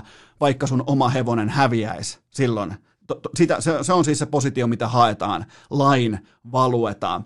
Mutta tota, ei, ei siinä sen kummosempia. Pidetään pieni tauko ja mennään seuraaviin kysymyksiin. Urheilukääst! Jotain tiedetään, loput arvataan! Aivan tuota pikaa hypätään seuraaviin kysymyksiin, mutta sitä ennen mulla on teille kuitenkin huippunopea K18 tuoteinformaatio. Sen tarjoaa Kulpet nyt kun alkaa urheilukästin jonkin näköinen pienimuotoinen tauko. Mä yritän käyttää jopa termiä loma. Se on yrittäjälle hyvin, hyvin vieras termi ennen kaikkea, koska kohta laittaa tilinpäätöksiä kiinni ja muuta bla bla blaata, mutta joka tapauksessa maanantaisin Kulpetilta. Aina lähtee käyntiin tuplausviikko, siellä on aina vähintään 5 kiloa keskellä ekstraa, muistakaa minimipanos, muistakaa markkinatoppikertoimet, ylikertoimet ja sinkkukohteet. Keskiviikkoisin kerroinpäällikkö, siitä ei ole niin helppo löytää valueta, mutta se onkin sellainen äh, popcornikulho, sun, ihan pitää, sun pitää ymmärtää suhtautua siihen kuin äh, viihdevedonlyöntiin popcornikulhoon. Ja sitten taas sarpeille fiksuille vedonlyöjille perjantaisin triplaus. Se alkaa aina kello 12 lisäpotissa vähintään kaksi tonnia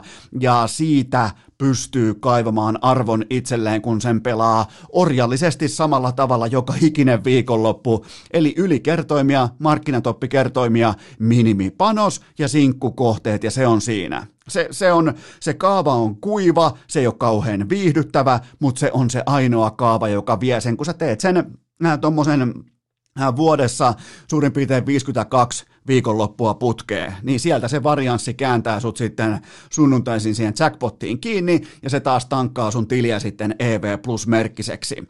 Joten tota, ja sen pystyy pelaamaan, kulpet ei välttämättä halua, että sä pelaisit sen niin, mutta sen pystyy pelaamaan myös voitollisesti viikonlopusta toiseen, olemalla aika kuiva, aika nuiva, aika vähän viihdyttävä, mutta siihen on kuitenkin olemassa kaavansa. Muistakaa aina kilpailuttaa tuotteet, muistakaa aina kilpailuttaa kertoimet, muistakaa aina etsiä sitä parasta hintalaa, hintalappua. Oli kyse sitten vaikka presidentin vaalit tai keihään heitto tai paadel tai frisbee-golfi, mikä tahansa aina on valueta tarjolla, kun jaksaa tehdä duuninsa. Muistakaa, sun oot sitten harrastaja, puoli ammattilainen, ammattilainen vedonlyöjänä, niin silloin kun se kiekko tippuu jäähän, kun se pallo potkastaa liikkeelle, sä oot sun duunis tehnyt jo. Sul pitää olla täys tietoisuus, että mitä sä oot tehnyt, miksi sä oot tehnyt ja minkä takia sä oot tehnyt sen investoinnin kuin sä olet tehnyt. Joten kaikki lisäinfo näihin edellä mainittuihin kampanjoihin Kulpetin sivustolta ja kaikki pelaaminen älykkäästi, maltilla ja totta kai K18. Urheilukääst! Tavoitteena hankkeen pääsykokeet, oma purjevene ja OCTPSn osakkeet. Lapioidaanpa seuraava kysymys suoraan tiskiin. Nousiko Der Klassiker suurten otteluiden joukkoon? No jalkapalloa pitää tulla sen verran vastaan, että just nyt just pandemian keskellä spektaakkelilajissa, missä yleisö on voimakas osa kokonaisuutta, mikään ei nouse suurten joukkoon, ei yhtikäs mikään. Tämä pätee etenkin perinteiseen kuningaspeliin eli jalkapalloon. Ja itse matsista vaan sen verran, että Dortmund – oli yllättävän hyvä, yllättävän laadukas, parempi joukkue kentällä koko lauantai-illan, mutta se tulostaulu, se oli jälleen kerran punainen, se oli jälleen kerran Lewandowskia, se oli Saneeta, se oli siis se oli sitä tuttua kauraa, mutta oli kuitenkin lohdullista nähdä, että Dortmund pystyi olemaan parempi porukka jalkapallossa lauantai-iltana, vaikka toki mun dollarit oli Bayernin puolella, joten 3-2 voitto vieraille. Ja täytyyhän se sanoa, että vaikka kun kärjessä louhii äh, Bundesliigan ikioma Tomi Mikkonen, niin kyllähän siis äh, Erling Braut Hollandilla olisi ollut sauma tehdä vaikka kaksi tai kolme kaappia, vähintään kaksi, mutta erotus syntyy siitä, että Bayern mittas aivan kaiken ulos tuosta 1,34 maalin odottamasta. Ne ei tuottanut ton enempää, ne teki kolme kaappia, niiden odottama oli ihan matemaattisesti Understatin mukaan laske, äh, laskennallisesti 1,34 maalia, kun taas Dortmundilla äh, se oli suurin piirtein yhden kokonaisen maalin verran suurempi se loppulukema, joten tota saa silloin, kun sulla on varaa hankkia tai sulla on niinku varaa ylläpitää joukkue, jossa on Lewandowskia, jota kukaan ei voi ostaa sieltä ulos, siellä on saneeta heittää, Kimi loukkaantuu, siellä on varaa laittaa uutta ukkoa tilalle, on komani, kaikkea tätä, niin se laajuus on ihan hirvittävän kova. Ja silloin kun on vähän se off day ja isäntäjoukkue on ripauksen parempi, mutta äh, silloin kun mennään siihen niihin koviin hetkiin, milloin pitää pystyä, niin eihän tuolla kuitenkaan Dortmundilla, niin ei sitä, ei sitä lippua voi nostaa sanko, salkoa oikeastaan ketkään muut kuin Bundesliigan ikioma Tomi Mikkonen tai sitten Marko Rois. Joten se jää enemmän tai vähemmän siihen, kun taas Bayernilla äh, se syvyys, se laajuus, se laatu, kokonaislaatupaketti, se on ihan uskomattoman leveä. Mutta se ei kuitenkaan poista sitä tosiasiaa, etteikö Dortmund tällä kertaa olisi ollut parempi porukka. Se ei vaan riitä äh, sarjataulukon pistemäärässä, se ei tällä kertaa riitä yhtään mihinkään. Se täytyy vielä sanoa Bayernista, että ne on ollut orastavissa maalintekopaikoissa koko tämän alkukauden aivan uskomattoman tehokas. Tekis mieli sanoa jopa onnekas, ne runaa jonkun kahdeksan maalia yli EVn. Toi sarjataulukko, kun ne johtaa kahdella pisteellä tällä hetkellä, niin se on kuitenkin hitusen verran valheellinen, koska pelillisesti maali odottaman kannalta ja maali, luotujen maalipaikkojen kannalta, niin ei Bayern ole ollut lainkaan niin ylivoimainen kuin osattiin ehkä odottaa tuon mestarien liikan ylikävelyn jälkeen. Joten tota, ei, ei voi mitään muuta kuin nostaa Dortmundille tällä kertaa hattua. Seuraava kysymys. Selättääkö Suomi Serbian futsalin MM-jatkokarsintojen toisessa osaottelussa tiistaina? Ää, täytyy myöntää, että mä elän nyt yhden urheiluruudun koosteen varassa tämän lajin tiimoilta. Itse on toki pelannutkin joskus aikoinaan Tampereen yliopistolla, mutta...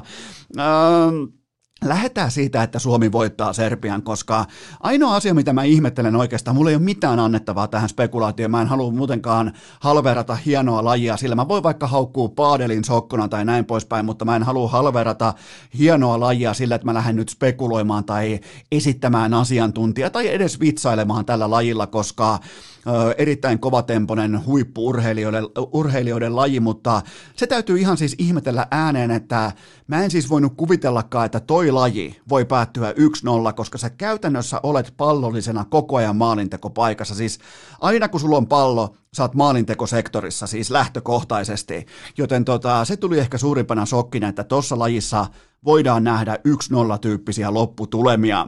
Mutta Suomi kuitenkin tiistai-iltana, men, menkää muuten katsomaan, se matsi pelataan Vantaalla tiistai-iltana.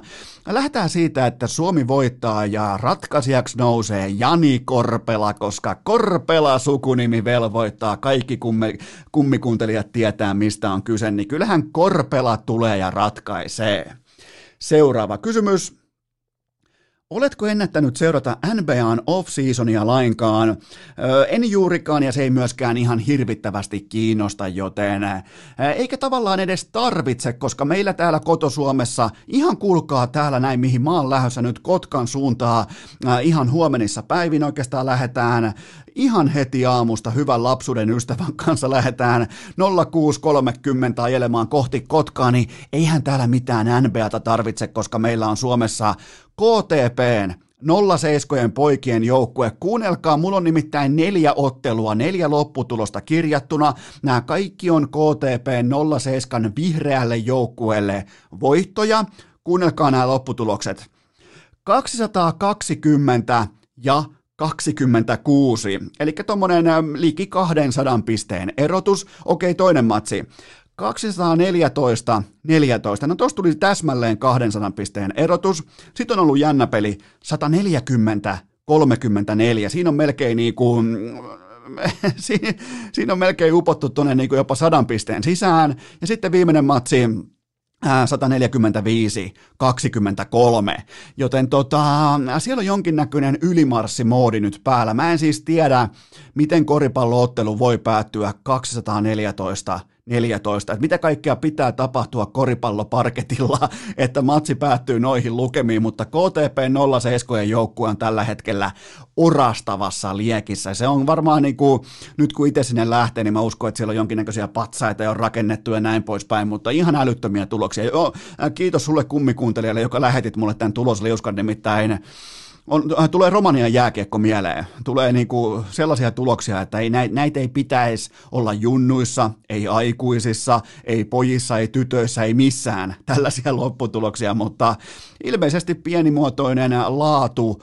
ero on tuossa kyseisessä sarjassa. Seuraava kysymys. Mitä ajattelet F1 laajennussuunnitelmista? Niin siis seuraava osoite on nyt totta kai Saudi-Arabia ja ehdottomasti ei mitään muuta kuin kamat lentokoneeseen ja Jeddan kaduille vähän ajelemaan formula-autoilla. Sehän on oikein kiva jatkumo siihen Bahrainiin, Venäjään ja Kiinaan. Ja, eli taustalla on totta kai Saudi Aramco, pienimuotoinen yritys tuolta ihan suoraan öljylähteeltä, maailman suurin pörssiyhtiö. Ja se on myös samalla valtioyhtiö. Itse asiassa, vaikka se on pörssiyhtiö, niin se on yhtä kuin perheyhtiö, joten niillä oli toi liikevaihto tuossa 2019, 2019 ujohko 329 miljardia ja sen kokonaisarvo on näin suomalaisittain 1,7 biljoonaa dollaria, joten kyllähän tuohon kulubudjettiin, edustusbudjettiin, PR-budjettiin, saunailta-budjettiin, niin kyllähän tuohon yhden F1-kisan ostaa. Tuohon ostaa niin paljon sieluja, noilla on niin paljon rahaa, että ne ostaa kenen tahansa mielipiteen, vaikka siellä olisi telotukset käynnissä siellä formularadan keskellä, noilla on niin paljon rahaa, että ne laittaa sen tapahtumaan. Että kyseessä on tietenkin ihan pelkästään siis moraalivalkopesua, sitä, että yritetään päässä jotenkin jollain kivuttomalla tavalla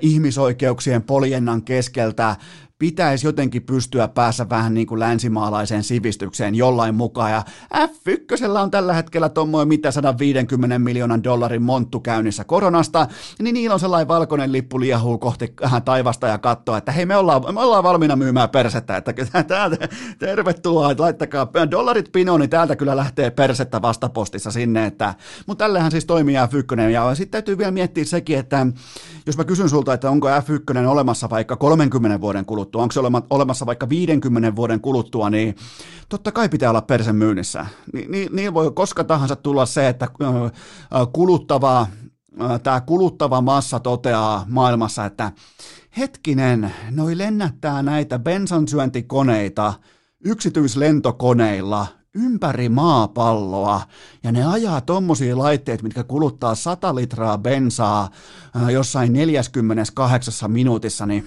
hmm, sitten kun ne alkaa ne ajatukset, ei välttämättä vielä tällä nykyisellä sukupolvella, mutta seuraavalla, niin, niin äh, kun ne ajatukset alkaa tulla pintaan, niin, niin totta kai ne myy persettä. Eniten maksavalle se löytyy Saudi-Arabiasta. Ei tässä ole mistään muusta kyse.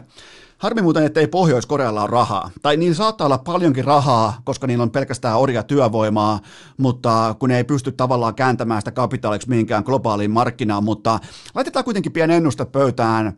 Pohjois-Koreassa ajetaan F1-osakilpailu seuraavan kymmenen vuoden aikana. Seuraava kysymys ja palataan myös ihan oikean urheilun pariin. Miten Tuomas Määtän syksy on lähtenyt käyntiin jääpallon superliigassa Venäjällä?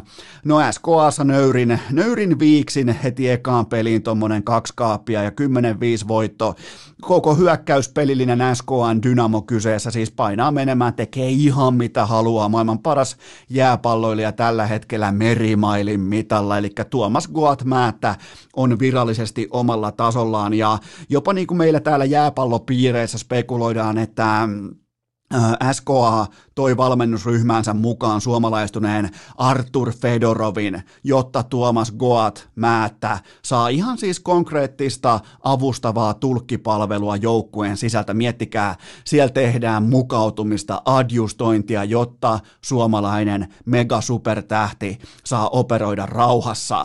Joten urheilukästi seuraa Määtän edesottamuksia herkeämättä läpi venäläisen jääpallotalven. Seuraava kysymys. Mitä mieltä olit Aki Byysingin jättipanoksista Joe Bidenin voitolle? No itse asiassa ihan tuossa, olisiko ollut kuukausi, puolitoista kuukautta sitten, niin itse pokeriammattilainen, sijoitusammattilainen, terävän rahan edustaja Aki Byysing ihmetteli sitä, että miten pokeri on kadonnut julkisuudesta, että missä on pokerin media huomio. No sen takia, tai siis ei sen takia, vaan sen jälkeen Byysing teki johtopäätökset, että pitää laittaa rahat sinne, missä suu on. Hän laittaa riittävästi rollia keskelle, niin johan alkaa jumalauta kiinnostaa Iltalehen kansi, ISN kansi netissä, kaikki tämä seuranta.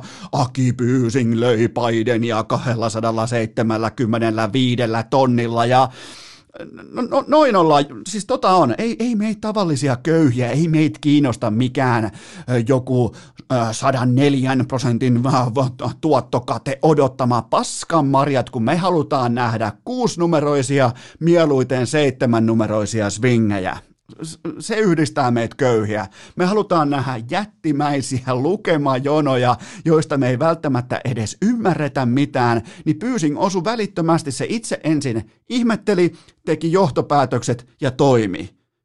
Siis hyvin yksinkertainen kaava, ja näin on taas pokerilla huomioarvoa mediassa. Joten noin se toimii. Ei tuossa ole mitään sen kummosempaa. Ja täytyy vielä nostaa ihan erikseen Iltalehden äh, kommenttiosiosta. Yksi tällainen niin kuin iso spekulaatio esiin, koska ne ei ymmärtänyt sitä, kun kysyttiin tässä Iltalehden jutussa, kun äh, Pyysing löi siis tuommoisen äh, 275 kiloa erilai- e, eri tavoin hajautettuna Bidenin laariin, ja no totta kai sieltä ropisee rahat sitten kotiopäin, niin hän puhui voitosta, että tota, no kun kysyttiin sitä, että paljon nyt sitten voitit, niin Pyysing vastaa, miten vedonlyöjän pitää vastata, että mikä on se nettovoitto-osio, kun hän puhuu, että no suurin piirtein tuommoinen vähän varmaan reilu 100 kiloa, että on kuusinumeroinen summa alkaa ykkösellä, niin jumalauta, kun veikkauksen aivopesemä kasvatti osasto siellä kommenttiosiossa alkoi spekuleeraamaan oman pitkäveton lappunsa kanssa, että hetkinen, että meitä on lapsesta asti opetettu siitä, että, että jos lyödään vaikka kertoimella kaksi, sä lyöt vaikka viisi euroa, niin sä voitat 10 euroa, eikö niin? E- e- eikö näin ole? Että sä voitat 10 euroa, niin ne ei, ne ei päässyt mitenkään yli siitä, että Pyysing puhui nettovoitto-osiosta, nettovoittosummasta. Ne alkoi ynnäilemään keskenään, että miten tämä voi olla, että se lyö 275 tonnia ja sitten sillä onkin, se voittaakin vaan 100 tonnia. Niin mihin se hävii se 175 tonnia, niin kuin meille ollaan opetettu? Viimeiset monopolin kultaajat Suomessa. Se oli mun mielestä niin hauska keskustelu, että se oli jopa niinku, se, se jotenkin niinku jopa laittoi varjoon tämän Pyysingin fiksun sijoituspäätöksen, joten tota, sieltä taas nähtiin se, että miten syvälle se aivopesu on viety, että jossa vaikka, no se on muuten hyvä esimerkki, että aina kun sä meet, sä lyöt vaikka monivetojärjestelmän vaikka, mitä se nyt vaikka nyt olisi, niitä on näitä vaikka 146 eurosia järjestelmiä tai no ni, ni, niitä on jokaiseen lähtöön 129 euroa 60 senttiä, niin no otetaan se vaikka. Sä lyöt sen 129,60,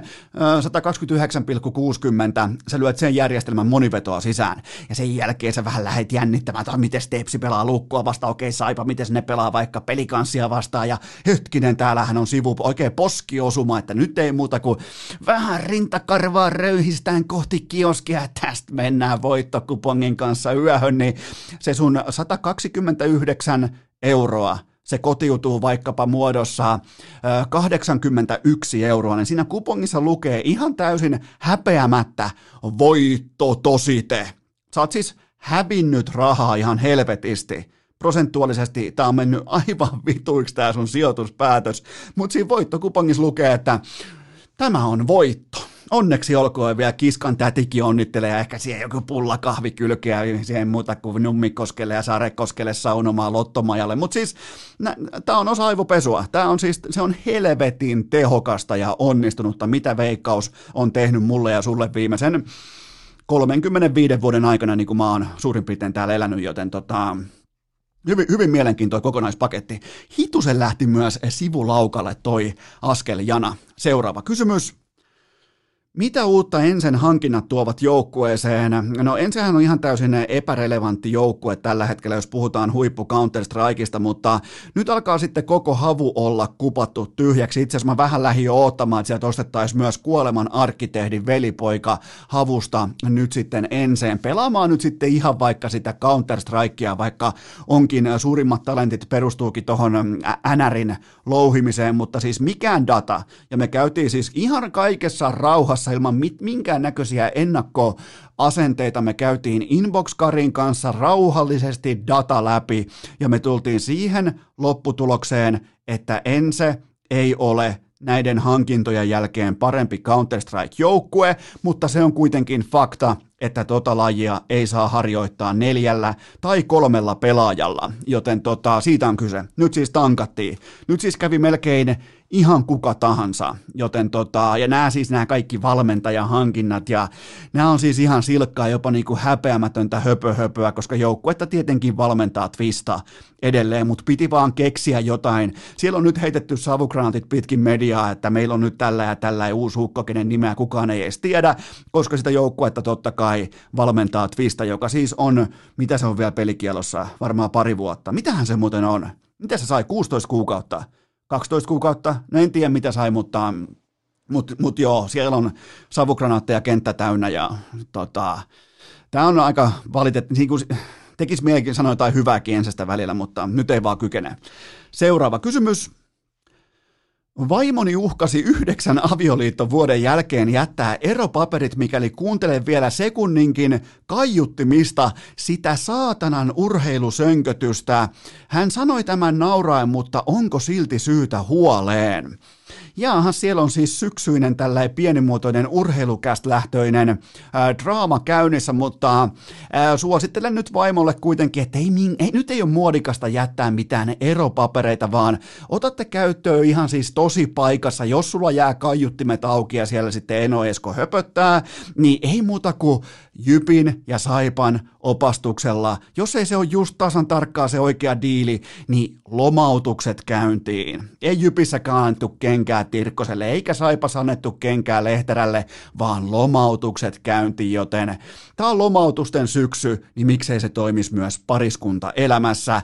Pidetään pien tauko ja sen jälkeen hyökätään vierailun pariin. Maanantain urheilukääst! Yhtä luonteva kuin Barkovin hymy! Aivan tuota pikaa hypätäänkin sitten erittäin älykkään jääkiekko-päävalmentajan kuultavaksi, mutta äh, sitä ennen mulla on teille kuitenkin huippunopea kaupallinen tiedote ja sen tarjoaa wilsoncoffee.fi, eli lahtelainen altavastaaja, koska nyt kun mä pakkaan mun meritaimen reppua kohti Kotkan kaukosaaristoa, mikä se olikaan, oisko Haapasaari, pitää mennä lautalla johonkin ja siellä on opas vastassa tai vastaavaa, jotenkin näin se meni, arvatkaa mikä on mun ensimmäinen ja toinen asia, minkä mä pakkasin mun meritaimen reppuun, no totta kai Wilson Coffeen, aivan uskomattoman himoittu kaunis termosmuki. Se on just, aletaan nyt mennä niin eksoottisille alueille, että sitä uskaltaa pitää kädessä jo, tiedätkö, ilman turvamiehiä, koska jos mä menen vaikka Nuuksio tai Sipoonkorpe ja mä otan mun huippukauniin mattamustan Wilson Coffeen termosmukin siellä esiin, niin se on hyvä, ettei sitä pöllytä suoraan kädestä. Joten menkää osoitteeseen wilsoncoffee.fi ja käykää tilaamassa termosmuki, nimittäin toinen asia, mikä lähtee mun meritaimen kassiin, on totta kai, mulle lähtee Wilson Coffeen nelosta ja kolmosta mukaan. Ei välttämättä kuitenkaan vitosta, mutta jos sä haluat kokea koko kavalkaadin, tilaa The sekajuna itsellesi, eli tilaat nyt, meet sinne osoitteeseen wilsoncoffee.fi ja tilaat itsellesi sekä sekajunan että totta kai myös termosmukin, mistä sä niitä juot, joten oikea osoite on sulle, joka säkin rakastat lahtelaista altavasta ja tarinaa, on nimenomaan wilsoncoffee.fi.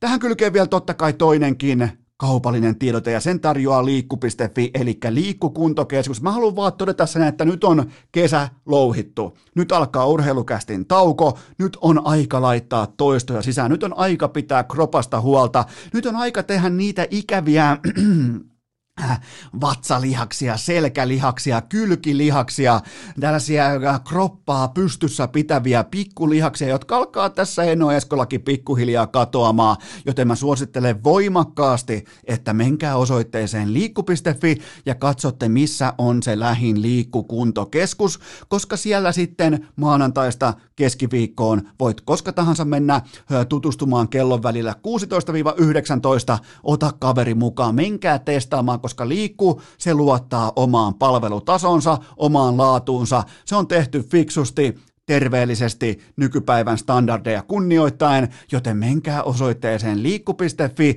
ja mä tiedän, että osa teistä on lintsannut, mä oon ehkä vähän lintsannut, menkää laittamaan toistot sisään liikku.fi maanantaista keskiviikkoon kello 16-19 kaverimessiin ja testaamaan. Ei tule lyijytystä perään, kukaan ei soittele perään, kukaan ei äh, lähde, lähde jonkinnäköistä joulukorttia, että hei kävit meillä, kun ei, ei, ei, ei, ei, ei Kukaan ei tule lyijyttää perään, se on todella tärkeä osa heidän lähestymistapansa. Ne nimittäin luottaa omaa tuotteeseensa, joten missä tahansa ikinä asutkin, menet just nyt tällä hetkellä osoitteeseen liikku.fi, jalat laittaa toistoja sisään. Ja nyt me päästetään Askiin sisään sitten päävalmentaja. Miettikää SM-liigassa vuoden valmentaja, Euroopassa vuoden jääkiekko päävalmentaja ja tuo tulevaisuuden tavoitteet, ne on tuossa vierailun lopussa mainittuna, niin ää, täytyy sanoa, että ei pidä tämä herrasmies ja miksi pitäisi kynttilää vakanalla, joten vieraaksi saapuu KK päävalmentaja, hieno mahtava herrasmies Jussi Ahokas. Vieras pelimatka lämmin bussin penkki, eväs rasia, vilisevä maisema ja kuulokkeissa urheilukääst. On aika toivottaa tervetulleeksi urheilukästin seuraava vieras ja hän on nyt ei ihan täysin sattumalta jatkumona tässä Jukka Jalonen viikon perään, koska U18 kultaa, U20 kultaa, SM Liikan vuoden valmentaja viime kaudella, mutta ennen kaikkea kun mä kysyn Junnu pelaajilta, nykyään ne on NHL-pelaaja, kun mä, kun mä kysyn heiltä, että ää, kuka on sellainen Junnu koutsi, sellainen nuorten pelaajien johtaja, isähahmo, niin se on tämä henkilö tässä. Jussi Ahokas, tervetuloa urheilukästiin. Kiitos paljon. Mitenkäs, tota, minkä arvosanan annat itsellesi tästä, tota, kun meidän, kerrotaan vähän kuuntelijat, tuodaan kuuntelijat mukaan tähän hetkeen ja tähän tilanteeseen, koska meidän vähän niin kuin piti jo nauhoittaa tuossa vuorokautta aikaisemmin, mutta sulle tuli pieni niin kuin viivelähtö, niin käydään tämä läpi, koska tämä on itse asiassa aika hauska tarina. No joo, ei, tämä piti nel, neljältä olla ja mä lähdin, mutta vaimo sai huijattua täysin, tota, et eli vähän juhlistettiin mun nelikymppisiä, tai jotka on nyt 15 päivä, mutta tota, vähän etu, etukäteen, kun tässä oli maajoukku, että olla mahdollisuus siihen, kun muuten sitä ei oikein ole, niin tota, mut yllätettiin vähän, niin ei, voi, ei voinut podcastia, ei viittinyt vetää tota, silloin, kun oli hänessä omat nelikymppiset päällä. Et ihan, ja nyt on ihan hyvä, sanotaan näin, tämmöisen podcastin teko on hyvä, hyvä vire päällä, ei mitään, ihan hyvä. Joo, siis maailmassa on 800 000 podcastia ja niistä suurin piirtein tuon varmaan 90 prosenttia tehdään joko äh, humalassa tai krapulassa, että sikäli niin kuin synttäreiden jälkeen podcastin tekeminen on hyvin lähellä optimaalista tilaa. No niin, näin on, näin on. Se, se, tämä, tämä on no. niin tällainen urheilukästimäinen viivelähtö tähän oikeastaan, tämä sopii, mutta toisaalta taas siinä olisi ollut hyvä aihe lähteä rakentamaan, kun olisikin ollut yhden ahokkaan sijasta, olisi ollut tuommoinen 25 vierasta urheilukästissä, niin tota, siinä olisi ollut aikamoinen sekametelisoppa. Joo, Joo. Hyvä, sä oot, sä oot no. aikoinaan, sulla lukee, että sä oot syntynyt Oulussa, mutta oot sä ihan oululaisia? No en mä oikein voi sanoa, että kyllä me muutettiin aika, aika lailla, tai että mulla on vanhemmat ja muuten suku Oulusta, mutta kyllä me muutettiin aika, nuorena. Muutettiin, tai kun itse olin nuori, niin muutettiin pois, että en mä pidä itteeni oululaisena, että kyllä mä itteeni ehkä, sit jos pitää sanoa, niin espoolaisena pidä. Okei, pitäydytään siinä espoolaisuudessa, ettei Oulu ota kaikkia äh, krediittejä itselleen suomalaisen jääkeikon mm. menestyksestä, mutta tota, äh, miten sä oot voinut? Minkälainen on nyt ollut kunto tässä pitkin tätä aika paljon puhuttua koronasyksyä, kun on paljon kaikkia uhkakuvia, kaikkia, äh, no vaikuttaisi, että pandemia puree pitkin Suomen urheilua, niin mikä on ollut sun kunto? No ei kyllä, ihan eihän tässä oikein itse voittele asialle mu- muuta kuin niin se on hieno juttu, että ollaan kuitenkin pystytty nyt aloittamaan kausia pelaamaan, pelaamaan, niin se on oikeastaan se tärkeä, että saa olla tyytyväinen, että meillä sarjat pyörii ja, ja, ja ei se sitten itse työteko sitten oikeastaan muuten vaikuttanut. Sen on yksi, kaksi viikkoa me jouduttiin karanteenissa olemaan. Se, on, se oli vähän raskaampi aika, mutta tota, muuten oikeastaan niin hyvin mennyt. Tyytyväinen, tyytyväinen ollut kyllä. Mitä se karanteeni tarkoittaa? Sitä on ollut jonkin verran uutisissa, sitä on ollut jonkin verran nyt äh, liikaraporteissa ja näissä, mutta mitä se on? Onko se ihan käytännössä vaan sitä, että joukkue saa jonkun omakohtaisen ohjelman ja sitä toteutetaan ja sitten kun taas palataan askiin silloin kymmenen päivän jälkeen, niin sitten taas tullaan takaisin arkeen vai mikä se on se ne. menettelytapa? No et se, se, on just näin, se olen kotona ja että saat tavata muita ihmisiä, no perhe totta kai perhettä, mutta muuten et saat tavata ja ja, ja joukkue harjoittelee, niin joukkuehan ei oikeastaan muuta kannata ohjelmat, mitä, voi, mitä pystyy tekemään ulkona ja jos on omia punttisaleja tai muuta, niin, niin niillä pystyy sitten tekemään siis kotona, mutta mihinkään julkiseen paikkaan ei voi mennä. Et kyllä se aika, sillä vaikeuttaa aika paljon tilannetta. Minkälaista se ylimalkaa on valmentaa tällaisessa tilanteessa, koska mikä tahansa aamu voi heittää oikeastaan minkä tahansa haasteen eteen, niin mitä tämä vaatii päävalmentajalta? No eikä tuossa voi yrittää keskittyä siihen hetkeen ja sitten vaan pitää olla valmis muuttaa suunnitelmia. Että suunnitelmia ja ne voi muuttua aika nopeastikin. Että niin kuin meillä tuo valmistautumisjakso, jakso, niin pelit jäi aika, oltiin siihen kahdelle viikolla oli kovaltu neljä reenipeliä ja, ja, ja, ne jäi pelaamatta ja sama kuin tiettyjä harjoituskokonaisuuksia, niin sitten joudutaan vaikka taas päästiin harjoittelemaan ja niin joutuu vähän muokkaamaan, mutta ei se, se on nyt tämä ajan, ajan kuva ja, ja, ja, yritetään kaikki varotoimet tehdä, ettei kukaan, ettei karanteeniin jouduta, mutta että eihän sille voi mitään, jos näin käy. Sut tunnetaan siitä, kun sä oot ollut erittäin menestyksekäs nimenomaan nuorten pelaajien ohjaaja, valmentaja, isähaamo ja kaikki sanoo, että sä oot erittäin hyvä mukautumaan, niin tää on varmaan sulle vähän jopa etulyöntiasema, että joillekin muille voi olla vaikeampaa mukautua kuin sulle tässä tilanteessa. No en mä tiedä, kaikille varmaan kaikki on osannut, mutta en mä ole niin tehnyt tästä, ei tästä ongelmaa kannata tehdä. Että, et, et, tehdään niin, niin hyviä asiat kuin voidaan ja, ja, ja otetaan, yritetään saada kustakin tilanteesta paras irti, että en mä niinku sitä muuten näe. Että, mutta ihan hyvä, hyvä meininki, hyvä meininki meillä on ollut joukkueessa sisällä päällä ja, tota, ja, ja, ja kyllä sen verran, että et, et sen kaksi viikkoa kun kökötät, niin, niin, niin sen jälkeen niin ei tee mieli kököttää kotiin takaisin. Kyllä me yritetään saada pelejä jatkuva mahdollisimman pitkään ja ettei itse ainakaan jouduta uudestaan karanteeniin. Ja tämä on kuitenkin mennyt isossa kuvassa ihan ainakin siedettävän hyvin tämä syyskausi ylimalkaan liikassa, mutta mulla on muutama lämmittelykysymys sulle, mulla on ne aina kaikille urheilukästi vieraille ja, ja tota, ensimmäinen kysymys on se, että asutko muuten ihan Kouvolassa? No, mulla kämppä siellä, mutta Espoossa asuu perhe, eli, eli, eli aika paljon mä ajan tuota väliä kyllä. Tää tosi paljon ajan tuota väliä. Okei, eli kinkerit ei ollut Kouvolassa, kun mä maalailin sellaista mielikuvaa jo, että Kouvolan Amarillossa Coach Ahokkaan äh, tota, nelikymppiset.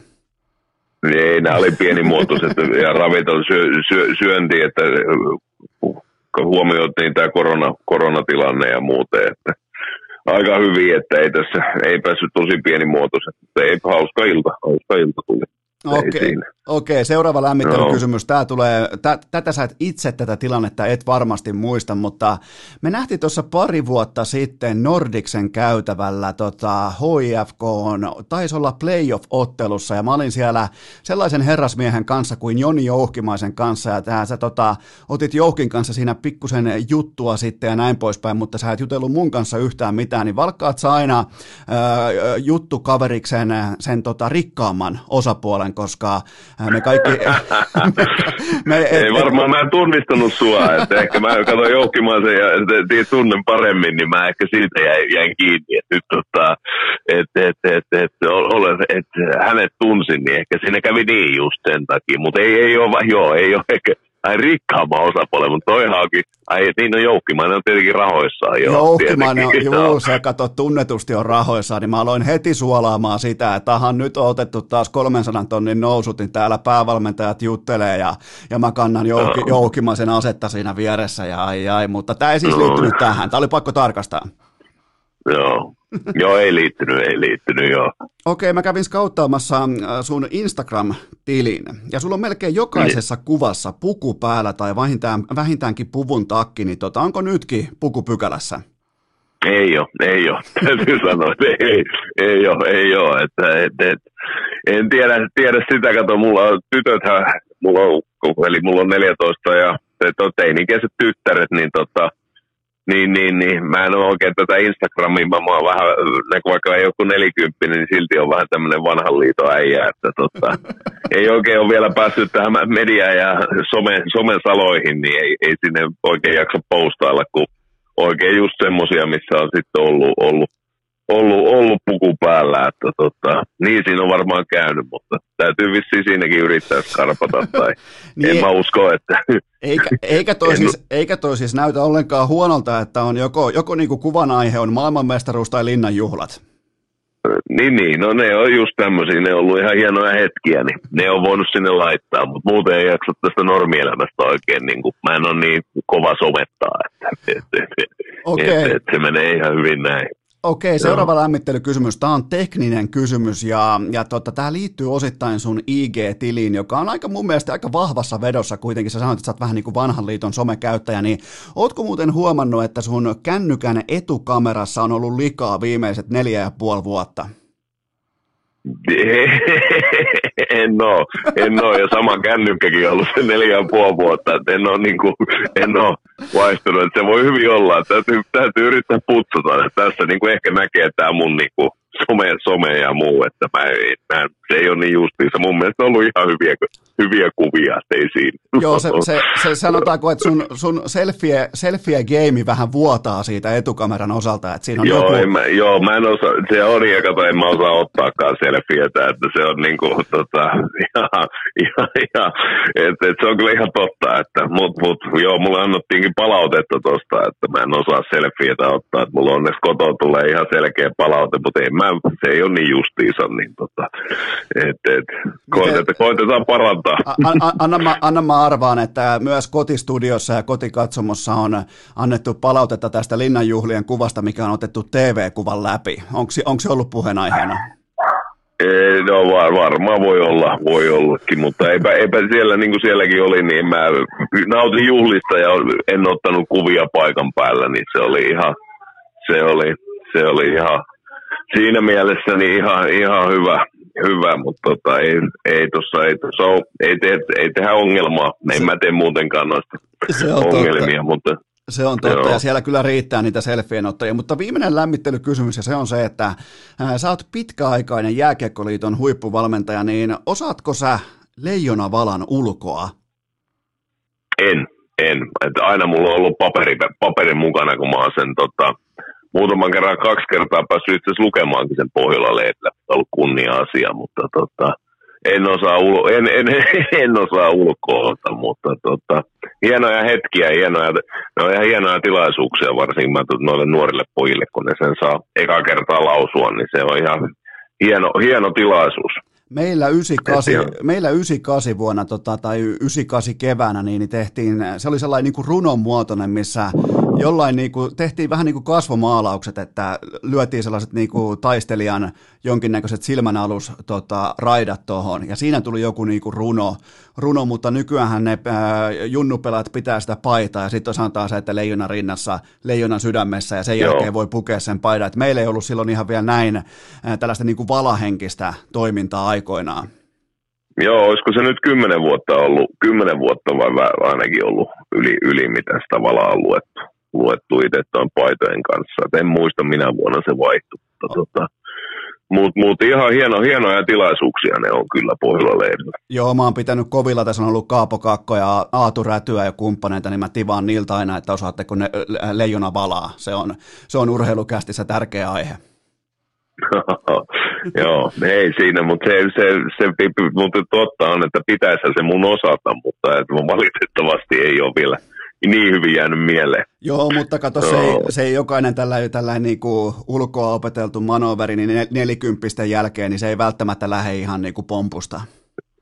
Joo, ei, ei. Mutta kyllä se tästä pikkuhiljaa, pikkuhiljaa lämpenee.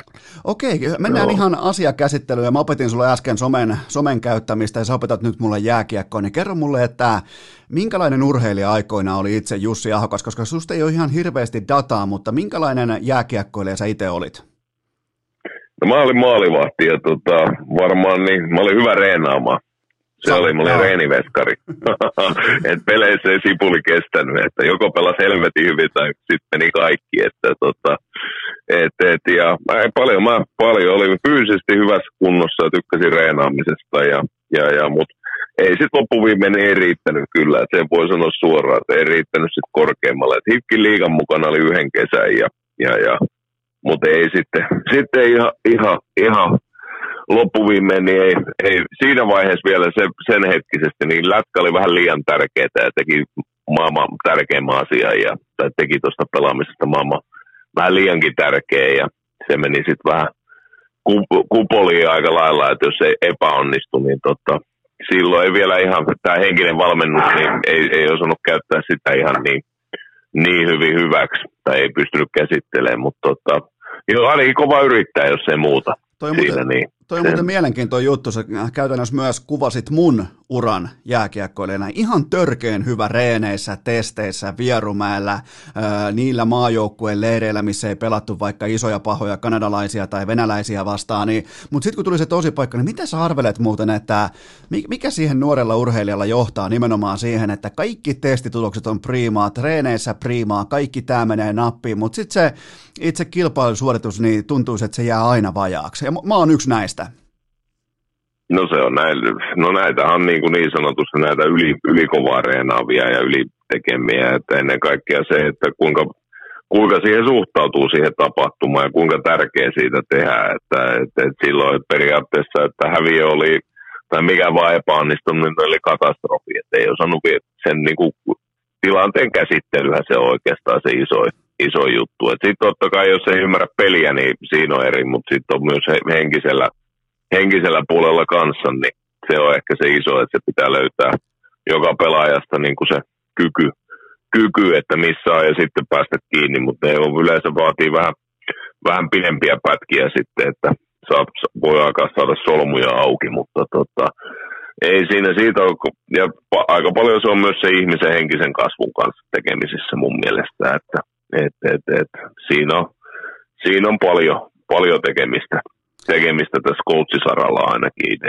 omasta mielestä. Joo, mäkin olen vasta että tässä siis... niin kuin, vasta viime vuosina alkanut, tai niin kuin viimeiseen kymmenen vuotta alkanut pohtimaan niitä omia junnuvuosia, että, että mitä ne, mitkä ne niin, kuin niin sanotut isojaot oli, että et, et milloin se askel lähti siltä niin kuin maajoukkueen, junnumaajoukkueen niin kuin polulta sivulle, koska mä varmaan se, se liittyy nimenomaan just tuohon, mitä sä sanoit, että ei ole ok välttämättä omien odotuksiensa kanssa, ei välttämättä osaa laittaa itseään niihin positioihin äh, jännittämättä, ylistressaamatta näin, niin tota, varmaan sieltä löytyy myös muun vastaukset. No mä voisin kuvitella joo, että kyllä mä taidan muistaa, kyllä mä oon nähnyt sut silloin Pelsu Ajunnuus pelaavassa ja päivitteli silloin, että minkä tasoinen pelaaja tuolla oikein pelaa, mutta tota, ei, ei laiskaan, mutta tota, ihan, ihan, ihan näin jo. Nä, nä, siis näitä pelaajia on paljon, ja me, niitä on, eikä siinä, että se on, mutta sitten se on niin kuin, tai ainakin itse olisi toivonut, että olisi joku pystynyt silloin käsittelemään, ja ehkä ei kaikki ymmärräkään, niin kuin coachit ymmärrä ainakaan mun aikana, niin se oli enemmänkin, että ei niistä paljon puhuttu, että reenaa vielä kovempaa ja harjoittele vielä paremmin, ja et, et, niin kyllä se, sit se tulos tulee. Ja monesti mä koen itse, että kun olisi ottanut vähän, jopa tajunnut ottaa vähän rennommin ja, ja tehnyt asian, niin olisi varmasti mennyt niin kuin pelitkin, pelitkin paljon paremmin. Se... Et se on niin, ei ole niin yksinkertaista aina, että kyllä me jokainen on kuitenkin, jokainen on yksilö, niin sen mukaan noita tai pelaajakin pitää osaa valmentaa, vaikka joukkueena valmennetaankin. Se on oikeastaan todella hienoa huomata nykyään, kuinka paljon nimenomaan tällä aspektilla suomalainen, ei ainoastaan jääkiekko, vaan ylimalkaa urheilu on mennyt eteenpäin, että uskalletaan ehkä nauttia enemmän siitä itse kilpailutilanteesta, tulla sen positiivisen ajattelun kautta, että on mahdollisuus, tämä ei ole uhka, koska meidän seinät silloin aikoinaan siinä valmennuskulttuurissa, niin kaikki seinät oli ihan täynnä uhkia koko ajan. Ja ne, ne seinät kaatuu, kaatuu tota joidenkin päälle ja mä olin yksi niistä. Et se, se tuli oikeastaan aika hyvin, hyvin perattu sulta toi, vaikka sinänsä et niinku mun uraa tiedäkään, ja siinä ei niinku mitään tiedettävää, mutta ylimalkaa kun lähdetään mm. pohtimaan niinku keskimääräistä junnu-pelaajaa, niin kyllähän se niinku ohjesäännöstö on varmaan kaikille enemmän tai vähemmän sama. No on joo, joo. Se on, mutta ohjesäännöstä on sama, että ei, ei niitä ja eri tyyppejä, ihmistyyppejä on pa- paljon, mutta että, niin kuin, että ketkä vähän niin kuin itse coachina niin pyrkii tiedostaa ja sitten kun on nyt parikymmentä vuotta tätä saanut tehdä, niin siinähän tässä voi koko ajan oppia tosi ihmistuntemuksessa. Niin kuin se on oikeastaan se, ainakin itse mikä kiehtoo eniten, että sitten kun totta kai haluaa kehittyä, mutta se on semmoinen, missä voi kehittyä aina ja vielä lisää ja mä luulen, että sillä pystyy saamaan vielä sitten aika paljon kilpailuetuakin sitten. Milloin sä muuten sitten. hoksasit, milloin sä hoksasit sen, että sä oot enemmän coachi kuin pelaaja, tai mikä oli sulla sellainen, sellainen niin kuin hetki tai tilanne, että okei, tää on, että, että mun ajatukset onkin tässä coachaamisen maailmassa?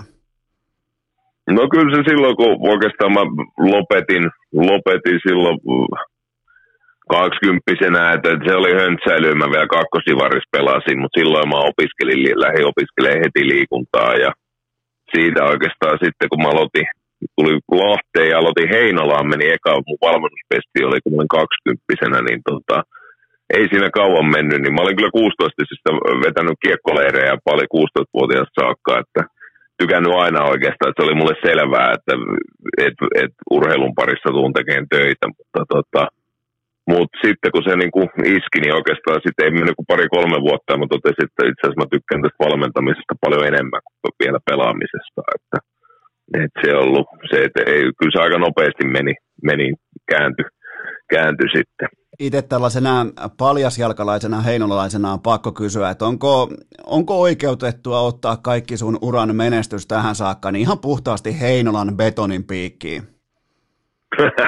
No joo, no kyllä kolme, kolme kovaa vuotta oli, niin kuin, että siellä, siellä saatiin hyvä pohja, pohja kyllä tähän coachihommaan, että tota, ei, kyllä ne oli, nyt kun muistelen, niin tosi hauskoja aikoja ja, ja, ja silloin ei tiennyt nuori kaksikymppinen ja joudui itse asiassa mun päävalmentaja ura alkoi oikeastaan siitä, että mun piti mennä kakkoskoutiksi C-junnuihin ja tota, mä olin kaksikymppinen ja sitten mä möykkäsin ja huusi ensimmäisessä reeneissä, kun ei ollut, ei, omasta mielestä ei harjoiteltu tarpeeksi kovaa. Ja sitten muistan, silloinen päävalmentaja niin soitti mulle, että suunnittelepa seuraavat treenit ja tuu vähän aikaisemmin paikalle. Ja sitten ilmoitti mulle silloin samalla, että, no, että hän näkee, että sä oot hyvä päävalmentaja, että hän jää pois tästä näin. Ja oikeastaan siitä, siitä, lähti, siitä lähtien mä ollut päävalmentaja. Silloin täytyy sanoa, että 20 kundilla niin vähän – sormi meni suuhun, että no miten tästä nyt vedetään, mutta siitä se lähti vaan. Että aika, aika, aika tota, et, et ihan, mielenki- ihan mielenkiintoinen jakso oli kyllä, kyllä että, mutta et siitä oikeastaan niin ei siitä kauan mennyt, niin kyllä siitä tuli sitten se niin kuin itselle taas niin kuin semmoinen, että oma niin kuin tärkeä asia ja intohimo. Ei siinä. Se on ollut kyllä hieno, hieno matka ja saanut olla monessa mukana, niin siitä on kyllä nauttinut. Ja onhan toi mielenkiintoinen tilanne sikäli, että kun on sellaista autenttista motivaatiota, jopa vähän uhmakkuutta, niin, niin sitten kun sanotaan vaan, että tuossa on flappitaulu, tuossa on, tos on uima-alas, me uimaan, niin silloin kun pysyy pinnalla ja pystyy tekemään ja operoimaan, niin se on varmaan myös aikalainen tai aikamoinen itseluottamus ruiske 20 parikymppiselle kundille.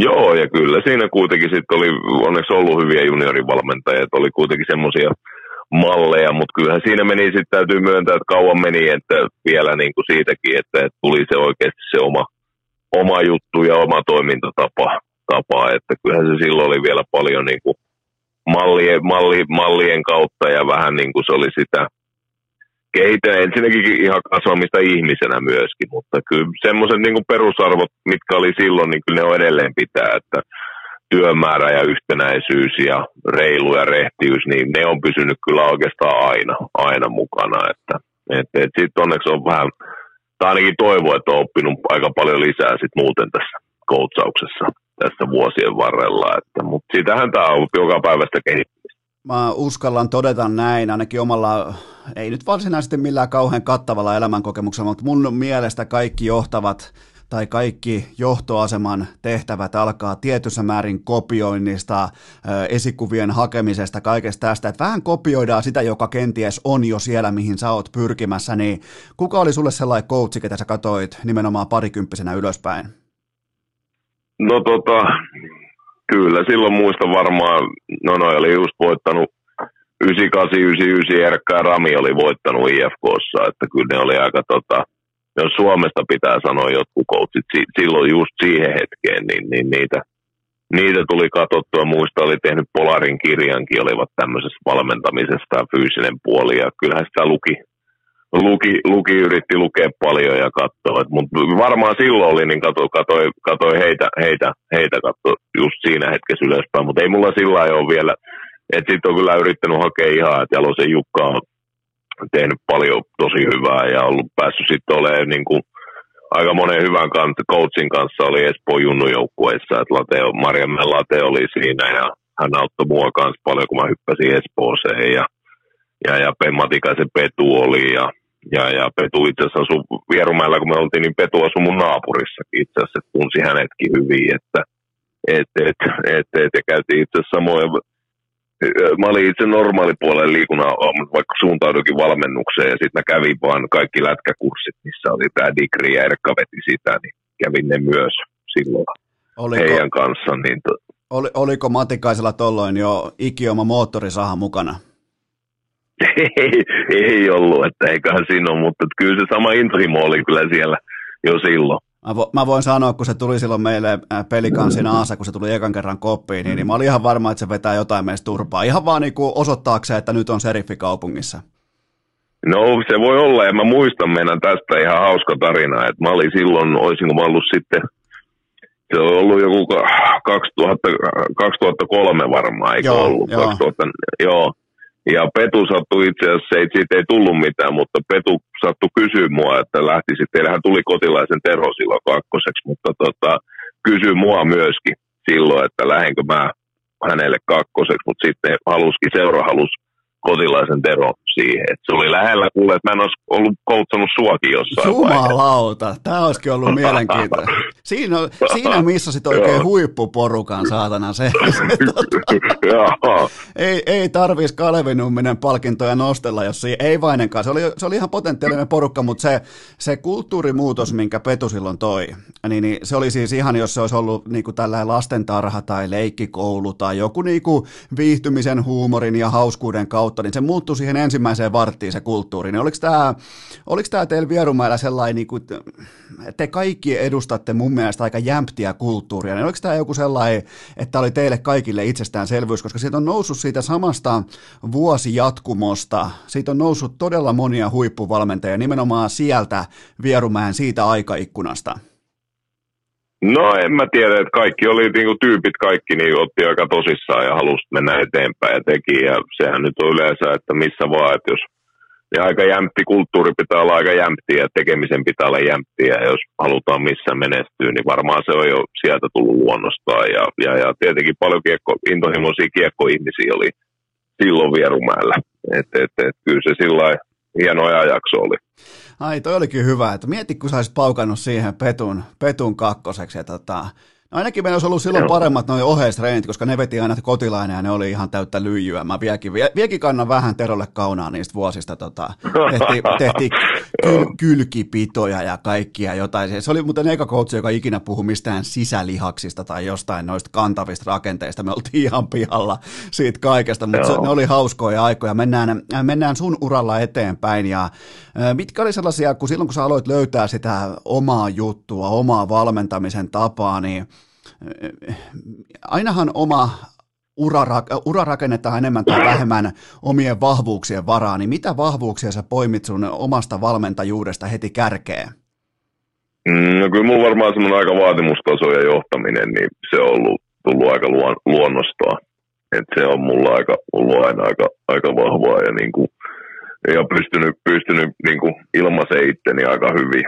Et, et varmaan ne on niin semmoisia, niin mitkä on aina ollut heti kättelystä aika, aika vahvoja, vahvoja että sitten ehkä tota, sitten totta kai yleensä ottaa tietotaito ja reenien koko koostaminen ja tekeminen ja ehkä sitten myös sitten ehkä myös lukeminen ja ihmisten käsittely, niin totta kai se on tässä, ja ennen kaikkea niin, kuin, niin se on parantunut, ja peli, peli, peliopetti, siinä ei ole missään vaiheessa valmiin, mutta peli, peliopettaminen, niin se on parantunut niin kuin koko ajan, ja sen eteen on tehty, tehty paljon töitäkin. Mun, et, et, mun, mun varmaan... mielestä, kun mä kuuntelen, jatka vaan loppuun, niin mä otan tuohon kiinni. Niin, mun mielestä just se, että, mutta se on ollut tullut, että, että luonnosta on semmoinen niin kuin, saanut kyllä semmoisen luontaisen vaatimustason ja tekemisen, niin se on ollut aina, aina mun ryhmissä, niin siinä ei ole mulla ollut niin kuin oikeastaan ikinä ongelma.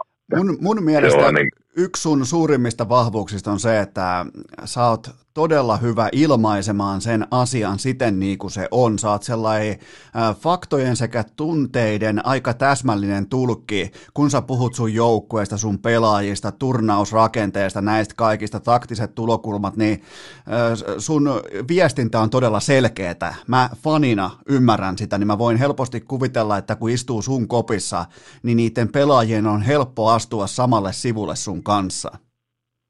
No kyllä, niin yritetään, että homma on rehellistä ja aitoa, että silloin se pitää olla ja, pitää, ja viesti pitää olla niin kuin mun mielestä aina selkeä, että jokainen ymmärtää ja sitten jos ei ymmärrä, niin sitten se keskustellaan ja puhutaan. että ja, että sehän on niin kuin, oikeastaan mihin vaan, mitä me yhdessä tehdään, niin se on välttämätöntä. Niin, niin, niin varmaan, varmasti näin, näin ja on sitten totta kai kehittynytkin koko ajan. Että just sitä, että koska ei aina voi tietää ja aina ei voi pelaaja ymmärtää, mutta ennen kaikkea sitten se kommunikaatio, että sitten ihan oikeasti kysytään, jos ei tiedä, ja siinä ei ole mitään pahaa, että totta kai, että, mutta se on sitä, että se on mun tyhmyyttä, jos mä en saa niin kuin viestiä läpi ja sitten toisaalta niin en, en pysty selvittämään asioita, että mitä, mitä halutaan ja jos joku ei ymmärrä, niin kyllä mä koen sitten sen, niin kuin, että mä oon epäonnistunut siinä vaiheessa. Kuuluuko sun valmennusmetodiin, se, tämä tulee suoraan lennosta mieleen, mutta nimenomaan aikoinaan muun muassa vaikka Petu Matikainen, niin jokaisen pelaajan kanssa yksi yksi keskustelu kauden alle, varsinkin jos ei tunne pelaajaa. Ihan siis puhuttiin jopa niinku sellaisista asioista, mitkä, mistä kukaan coachi ei ollut puhunut sanaakaan sitä ennen, niin onko tämä jotain, mitä säkin edustat, että selkeästi mennään samalle sivulle, että puhutaan elämästä, puhutaan missä asut, mitä syöt, seurusteletko näin poispäin, niin niin onko tämä sullakin käytössä? On, mutta on, on, ja tämä on mun mielestä jo ihan niin kuin arkipäivää tänä päivänä, että et sä, ei, ei pysty valmentamaan, jos sä et tunne omaa pelaajaa, ja silloin ei, ei synny, jos ei tunneta toisia, ei sun luottamussuhdetta, niin ei tänä päivänä sä et pysty, tai mun mielestä sä et pysty silloin vaatimaan, ja sä et saa pelaajasta parasta irti, jos sä et toista tunne, että ja silloin tullaan siihen oikeastaan, että, että sä pystyt oikeasti että kun sä tiedät millainen tämä on ja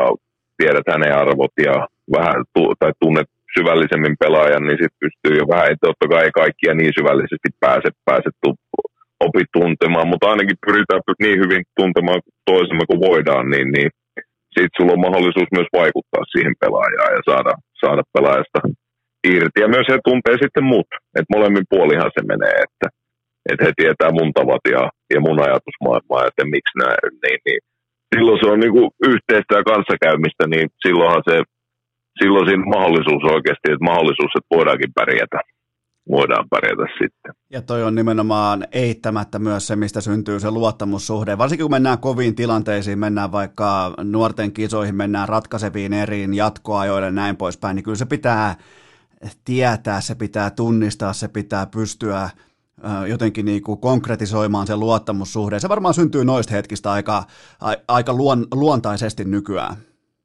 On, on. Juuri näin. Joo, se, tuo oli nimittäin jotain sellaista, mitä meillä mun ikäluokassa, eikä varmaan sunkaan pelaaja-ikäluokassa, niin, niin ei, ollut, ei ollut kauhean yleistä.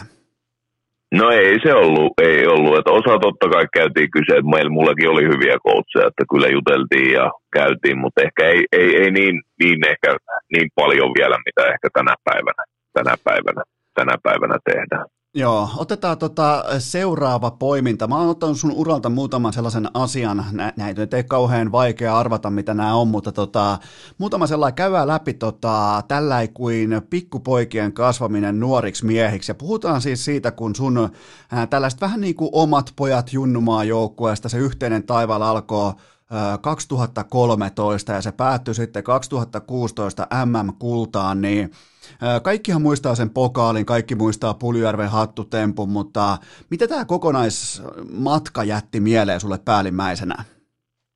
No kyllä se on oikeasti voi sanoa, että se on aika hienoa, että sen on pääs käymään noiden pelaajien kanssa, kun ne ensimmäisen Pohjola-leirin ja siitä lähtee. Ja, ja, ja oikeastaan voi sanoa, että maajoukkueen coachi, mikä saa sen kolme vuotta vetää, niin se on monien, niin kuin, että se sama coachi on näillä pelaajilla läsnä koko ajan.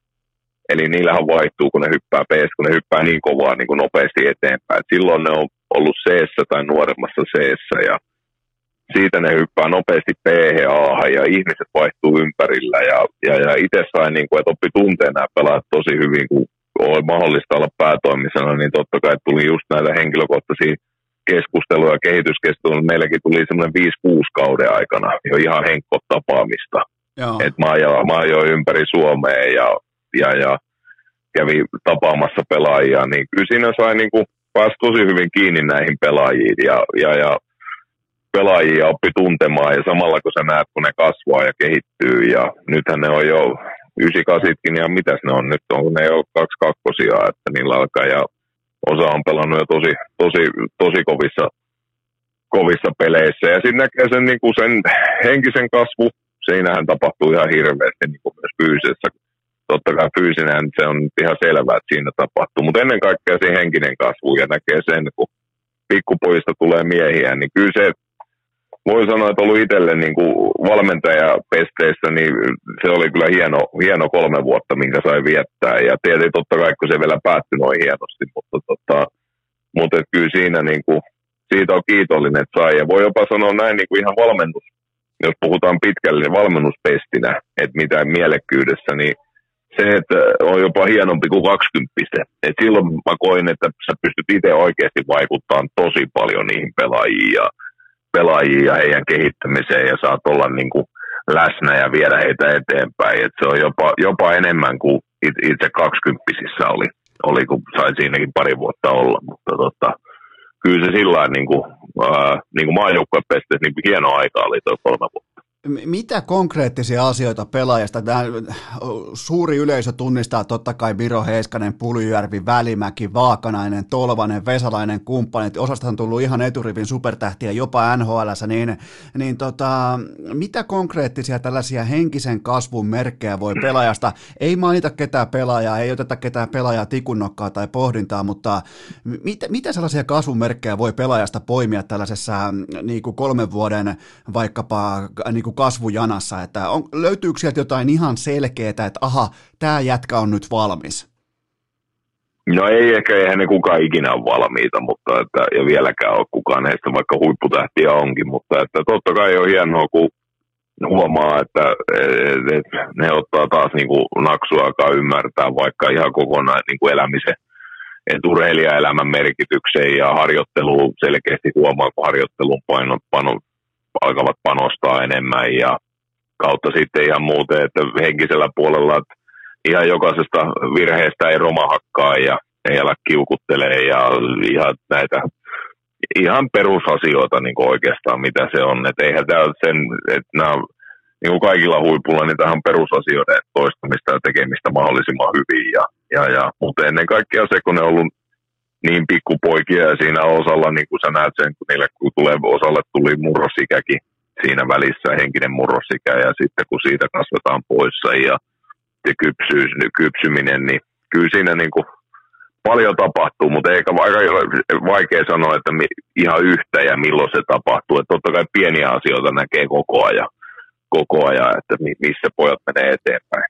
Mä oon Miro Heiskanen, faniklubin puheenjohtaja ja se on mun papereissa tällä hetkellä koko suomalaisen jääkiekon kirkkaan jalokivi, mutta milloin sä päävalmentajana itse huomasit, että sulla on erittäin massiivinen kultakimpale käsissä, että huomasiko sieltä jonkun sellaisen kohan tai vuoden tai turnauksen tai tilanteen, että se on nimenomaan Miro no. Heiskanen, joka astuu nyt tulevaisuudessa voimakkaasti esiin? No mulla oli hieno tilanne sillä, että Ikosen Juha veti Espoossa aikanaan, missä Miro pelasi.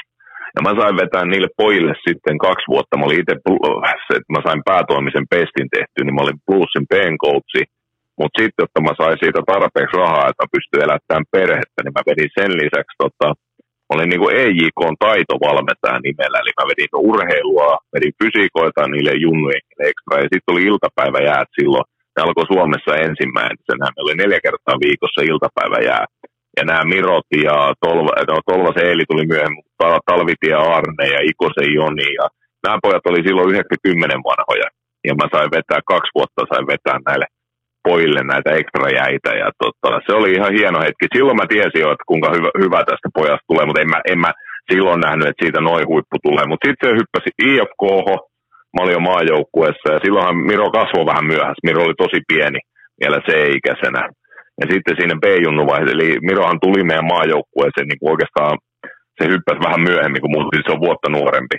Ja se tuli myöhemmin mukaan, mutta kyllä sen sitten, kun alkoi näkee niitä pelejä ja muuta, että se pelikäsitys ja luistelu on niin huima, niin se oli kyllä se, hieno, hieno nähdä ja oli meillä isossa roolissa, olikin sitten tota, jo silloin vuotta nuorempana jo silloin mestaruusvuonna. Että se oli kyllä hieno nähdä, että harmi, että oli meidän yhdet viimeiset 20 kisat, kun sain Miroa valmentaa, niin Miro oli tosiaan olkapää paskana ja sitten meillä sattui se oksennustauti ja Miro oli se, niin ei, saa, ei saatu ihan parasta irti Mirosta silloin, vaikka kuinka niin kuin, että pidä häntä tosi kovana ja silti hän pystyi pelaamaan mikä kaiken alla, niin kyllähän no, kyllähän ja niin nöyrä mies kuin voi vaan osaaja olla saattaa, että kyllä tota, kyllä, tota, kyllä siinä meillä huippupelaaja kyllä tai on jo, ja varmaan niin kuin mä otan, että otetaan vielä pari-kolme vuotta, kuinka hyvä se Miro voi ollakaan, niin siitä on kyllä kiva, kiva katsoa vierestä, kuinka hän tekee itsestään huippua. Tämä kaikki on kuin musiikkia mun korville, mutta mulla on tähän kohtaan myös pian kevennys. Nyt voidaan katsoa, kun mietitään tämä näin päin, nyt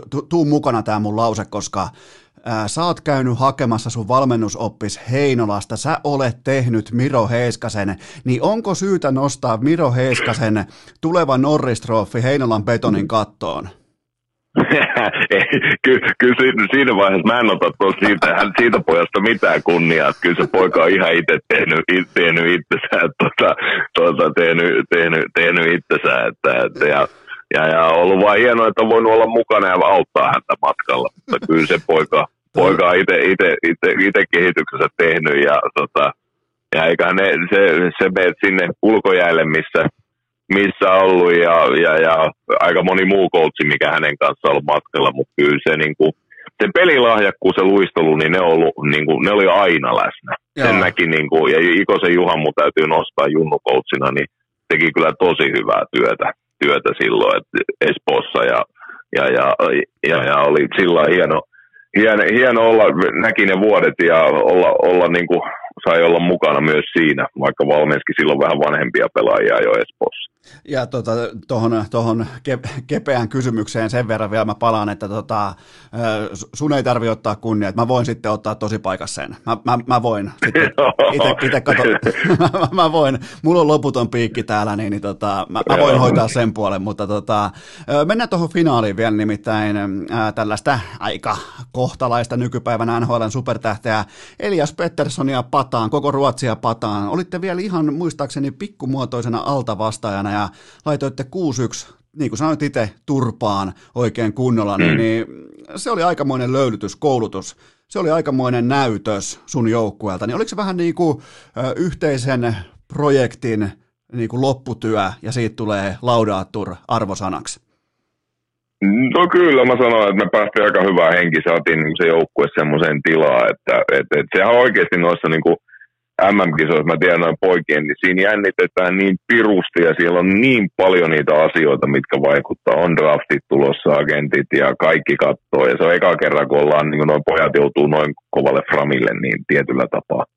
Ja, ja siinä on aika paljon sen henkisen puolen kanssa. Mutta jotenkin meillä onnistuu, että me, kun meillä kävi, että me voitettiin se Jenkki välierässä, mikä oli, oli, oli, oli tosi kova, kova meille. Ja sitä me ei oltu, niin kuin me oltiin oltu lähellä joku reenipeli niin kuin reenipelitään näissä turnauksissa ja voittaa ne, mutta me ei oltu voitettu ja me päästiin siihen hetkeen kiinni ja se voitettiin ja se pelattiin huippupeli jo siihen niin kuin aina tärkeimpään paikkaa.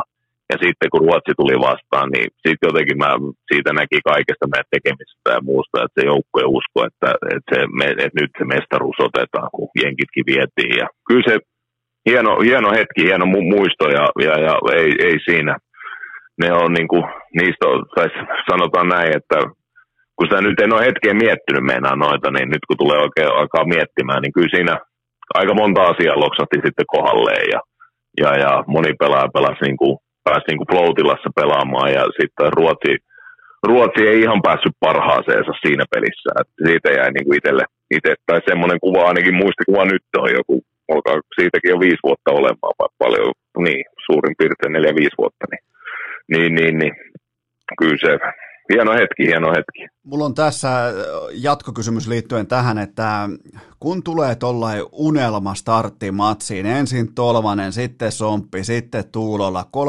3-0 taululla erätauko, niin miten näitä innokkaita pelaajia johdetaan siinä tilanteessa? No ollaan me niin kuin etukäteen jo käyty, että miten me toimitaan eri tilanteissa ja yritetty käydä se läpi jo pelaajille ja yhdessä niin puhuttu ja yhdessä käyty asiat. Ja eipä siinä vaiheessa se paljon, paljon kun keski muutaman pelillinen juttu ja keskitytään ja kannustetaan ja sen fokuksen pitämiseen siinä hetkessä oikeastaan, että ei aleta, ei aleta luulemaan mitään niin sanotusti, vaan pysytään hetkessä kiinni ja mennään vaihtovaihdolta, vaihtovaihdolta eteenpäin näitä ihan perusasioita, että ei siinä, että, että ainakin nyt näin kun mietiskelen, niin mitä silloin silloin tapahtui, mutta kyllä se jotenkin näkyy silloin, että se joukkue oli niin kuin, ja kaikki meidän koko staffi, niin siihen uskottiin niin vahvasti, vahvasti silloin, silloin että, että vaikka mikä käy, niin toi peli voitetaan. Tämä kiinnostaa mua vielä tästä turnauksesta, että miten se myydään joukkueelle vähän niin kuin kesken kisoina, että tulee Jesse Puljärvi tulee mukaan ja on suoraan ykkösessä ja pelaa kaikki ylivoimat ja antaa kaikki vaparit ja kulmapotkut, niin, niin tota, onko siinä jonkinnäköinen myyntiprosessi vai onko se vaan osa joukkueurheilua, että sitten kun tulee vahvistuksia ja tulee näitä eturivin supertähtiä, niin niille on oma paikkansa siinä joukkueessa? No on se niin, ja sitten totta kai se on mun mielestä, että kyllähän pelaajatkin haluaa parhaat sinne. Siis totta kai kun kaikki ymmärtää, että, että, että, että, kun se saapuu joukkueeseen, niin se vahvistaa joukkuetta, jolloin se on kaikkien niin kuin kaikki pystyy sen hyväksymään. Sitten tietenkin harmittavana tilanteessa maajoukkueessa sitten joutuu joku lähteä. Et meidän tapauksessa oli Otto Koivula silloin, että, että har, harmittava tilanne, mutta siinä vaiheessa niin ei se muuhun joukkueeseen, niin siinä oli vaan vahvistava, vahvistava voima ja oli nämäkin asiat keskusteltu ja puhuttu, että kaikki tiesi, mikä on, mikä on niin sanotusti homman nimi. Et niin se vaan urheilussa menee. Ja sitten, kun... silloin, totta niin. kai, jos ei, silloin totta kai, jos niin NS niin sanottu su, superi tulee ja ei pysty pelaamaan, ei pelaa joukkueelle ja niin silloinhan tulee ongelma, mutta Jessen kohdalla silloin, niin Jessehän tuli niin täysillä mukaan ja pelasi hyvin, niin ei, sehän oli vaan, se vahvisti niin kuin ryhmää entisestä. Niin kyllähän se, kun painaa Ville Peltoset finaaliin, niin, niin se on niin kuin tietynlainen työnäyte siitä, että päätökset on ollut oikeita. Joo, juuri näin. Okei, tässä välissä, no. tässä välissä ihan vaan tällainen nopea poiminta 2016 joulun välipäivät, ja tämä herätti paljon mediaseurantaa totta kai Suomessa, koska kyseessä on jääkiekko ja kyseessä on leijonat, mutta sä korvasit Jukka Rautakorven kesken MM-kisojen, niin minkälainen tilanne tämä oli sulle coachina? Tämä, tämä herätti silloin paljon uutisointia, mutta mullakaan ei ole siitä niin kuin tarkkaa kuvaa siitä läpiviennistä, niin käydään tämä nopeasti läpi tähän väliin. No mulla piti olla siellä niin kuin jos fakta on, niin mä, mun piti vaan mennä, tai mä olin muutenkin niin siellä vaan katsomassa kisoja. Ja koska mä tiesin, että seuraavana vuonna mä, mä otan 20, niin mä olin silloin katsomassa ja tutustumassa kisoihin ja valmistautumissa tänne seuraavaan vuoteen. Ja se tuli kyllä pommina niin kuin se ilmoitus silloin mulle, kun että tähän hommaan joudut lähteä. En mielellä olisi lähtenyt missään nimessä, mutta tota, sen tiedät, että jos et lähde, niin tiedät, että varmasti en olisi saanut toista vuotta tai kahta vuotta sen jälkeen 20 valmista valmentaa, että et, et, kyllä se oli vaikea tilanne ja kyllä se varmaan siihen hetkeen oli kyllä elämäni silloin kovin paikka, kun tiesi, että ne pelit, kun oli tulossa kolme peliä jäljellä, niin kuin ei ollut, periaatteessa ei ollut mitään voitettavaa, oli vaan hävittävää, että kyllä se niin kuin, se oli raskaat päivät, sen voi sanoa, ja oli, kyllä se niin kuin kasvatti myöskin, ja jätti se siinä vaiheessa myös jätti ehkä vuodeksi vähän harpiakin itselle, että arpia itselle niin kuin oma, oma toimintaa tekemiseen, niin kuin, että kyllä se oli aika, se oli raskas keikka kaikin puoli, kaikin puoli, että sitten kun asiat meni miten meni ja, ja, ja mutta onneksi tämä pysyttiin silloin sarjassa, että, mutta tota, kyllä siitäkin näin jälkikäteen sitten niin aika paljon kasvo henkisesti, henkisesti, että onhan se aikamoinen, kun se joudut siihen mediamyllyyn, niin, niin, niin ei siihen ihan, että se varmaan niin kuin mä ajattelen, että mä kolme vuotta olin 20 ja kuinka isoksi ne on tullut, niin se kasvatti kyllä sillä henkisesti tosi paljon, että enää ei paljon niin, kuin, niin sanotusti kun hyppäsi liikavalmentajaksi, niin enää se media ja muu, niin se ei enää kyllä hetkauta. että kyllä silloin niin kuin varmaan ne ekat kaksi vuotta, niin siinä kasvoi sitten henkisesti itse coachina tosi paljon. Ja varsinkin seuraava kausi, kun sitten meni perseelle, tai perseelle hävittiin rankkareilla puolivälierä ja, ja, ja täysi epäonnistuminen silloin. Ja muista oli tsekkejä vastaan, niin mitä oli torjunnat 40-13, ja sitten kun sä häviit sen, niin kyllä se siinä vaiheessa, niin silloin tuntui, että katastrofilta ja totta kai, että, että kyllä se niin kuin, se on, noin maajoukkuepestit, ne on painepestejä, ne on tulospestejä ja, ja, ja mutta siitäkin kasvaa, kasvaa aina, kun noihin, noihin joutuu lähtemään. Ja mä koen, että sen kautta musta tuli sitten myös paljon parempi valmentaja myöskin. Ja nimenomaan tuossa oli se ehkä tärkein paketointi, nimenomaan se, että sulla oli pitkä prosessi U18 maajoukkojen kanssa, mutta sitten U20 kanssa se lähteekin, tiedätkö, vähän niin kuin aseen alla liikkeelle ja on pakko selviytyä, pakko operoida, pakko ottaa se mediamylly vastaan, pakko tulla läpi siitä vaikeasta ilmapiiristä, vaikeasta olosuhteesta, vaikeasta myrskyisestä merestä, niin silloin kun sä tuot sen kanootin rantaa kuitenkin kaiken sen jälkeen, niin onhan se aikamoinen kasvun, niin kuin, onhan se siis aikamoinen pääoma tulevaisuuteen.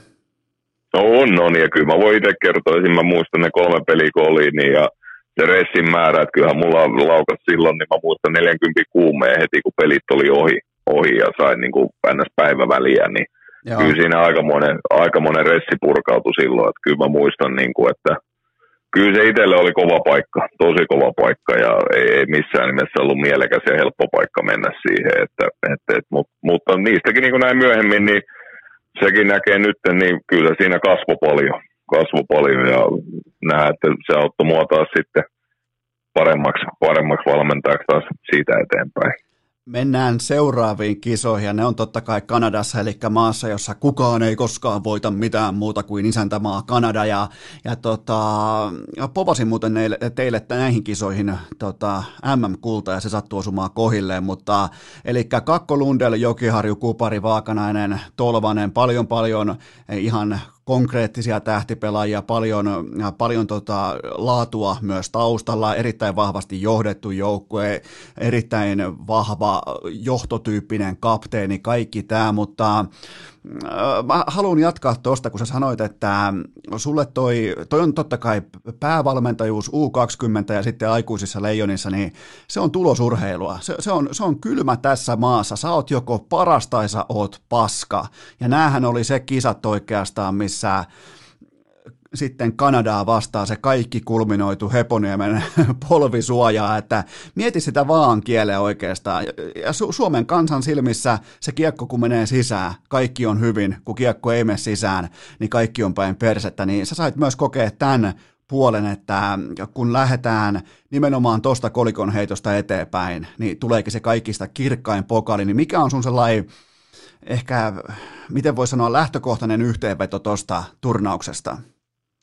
Mm, no se lähti koko ajan, niin kun se peli meni eteenpäin ja kehittyi. Et, tai mä tiesin kyllä, me pelattiin itse asiassa, kun me voitettiin reenipelissä Kanada ja itse Vancouverissa myöskin. Ja mä tiesin kyllä, että me pelataan hyvin. Et me alkukisat vähän, me pelattiin, jännitettiin itsemme ulos Ruotsia vastaan ja, ja, ja Jenkkiä vastaan ei päästy ihan, mutta koko ajan kuitenkin uskottiin ja peli parani. Ja siinä me saatiin siihen puolivälierää Kanadaa vastaan kyllä niin kuin huippu, huippupeli huippupeli siihen hetkeen, niinhän se on.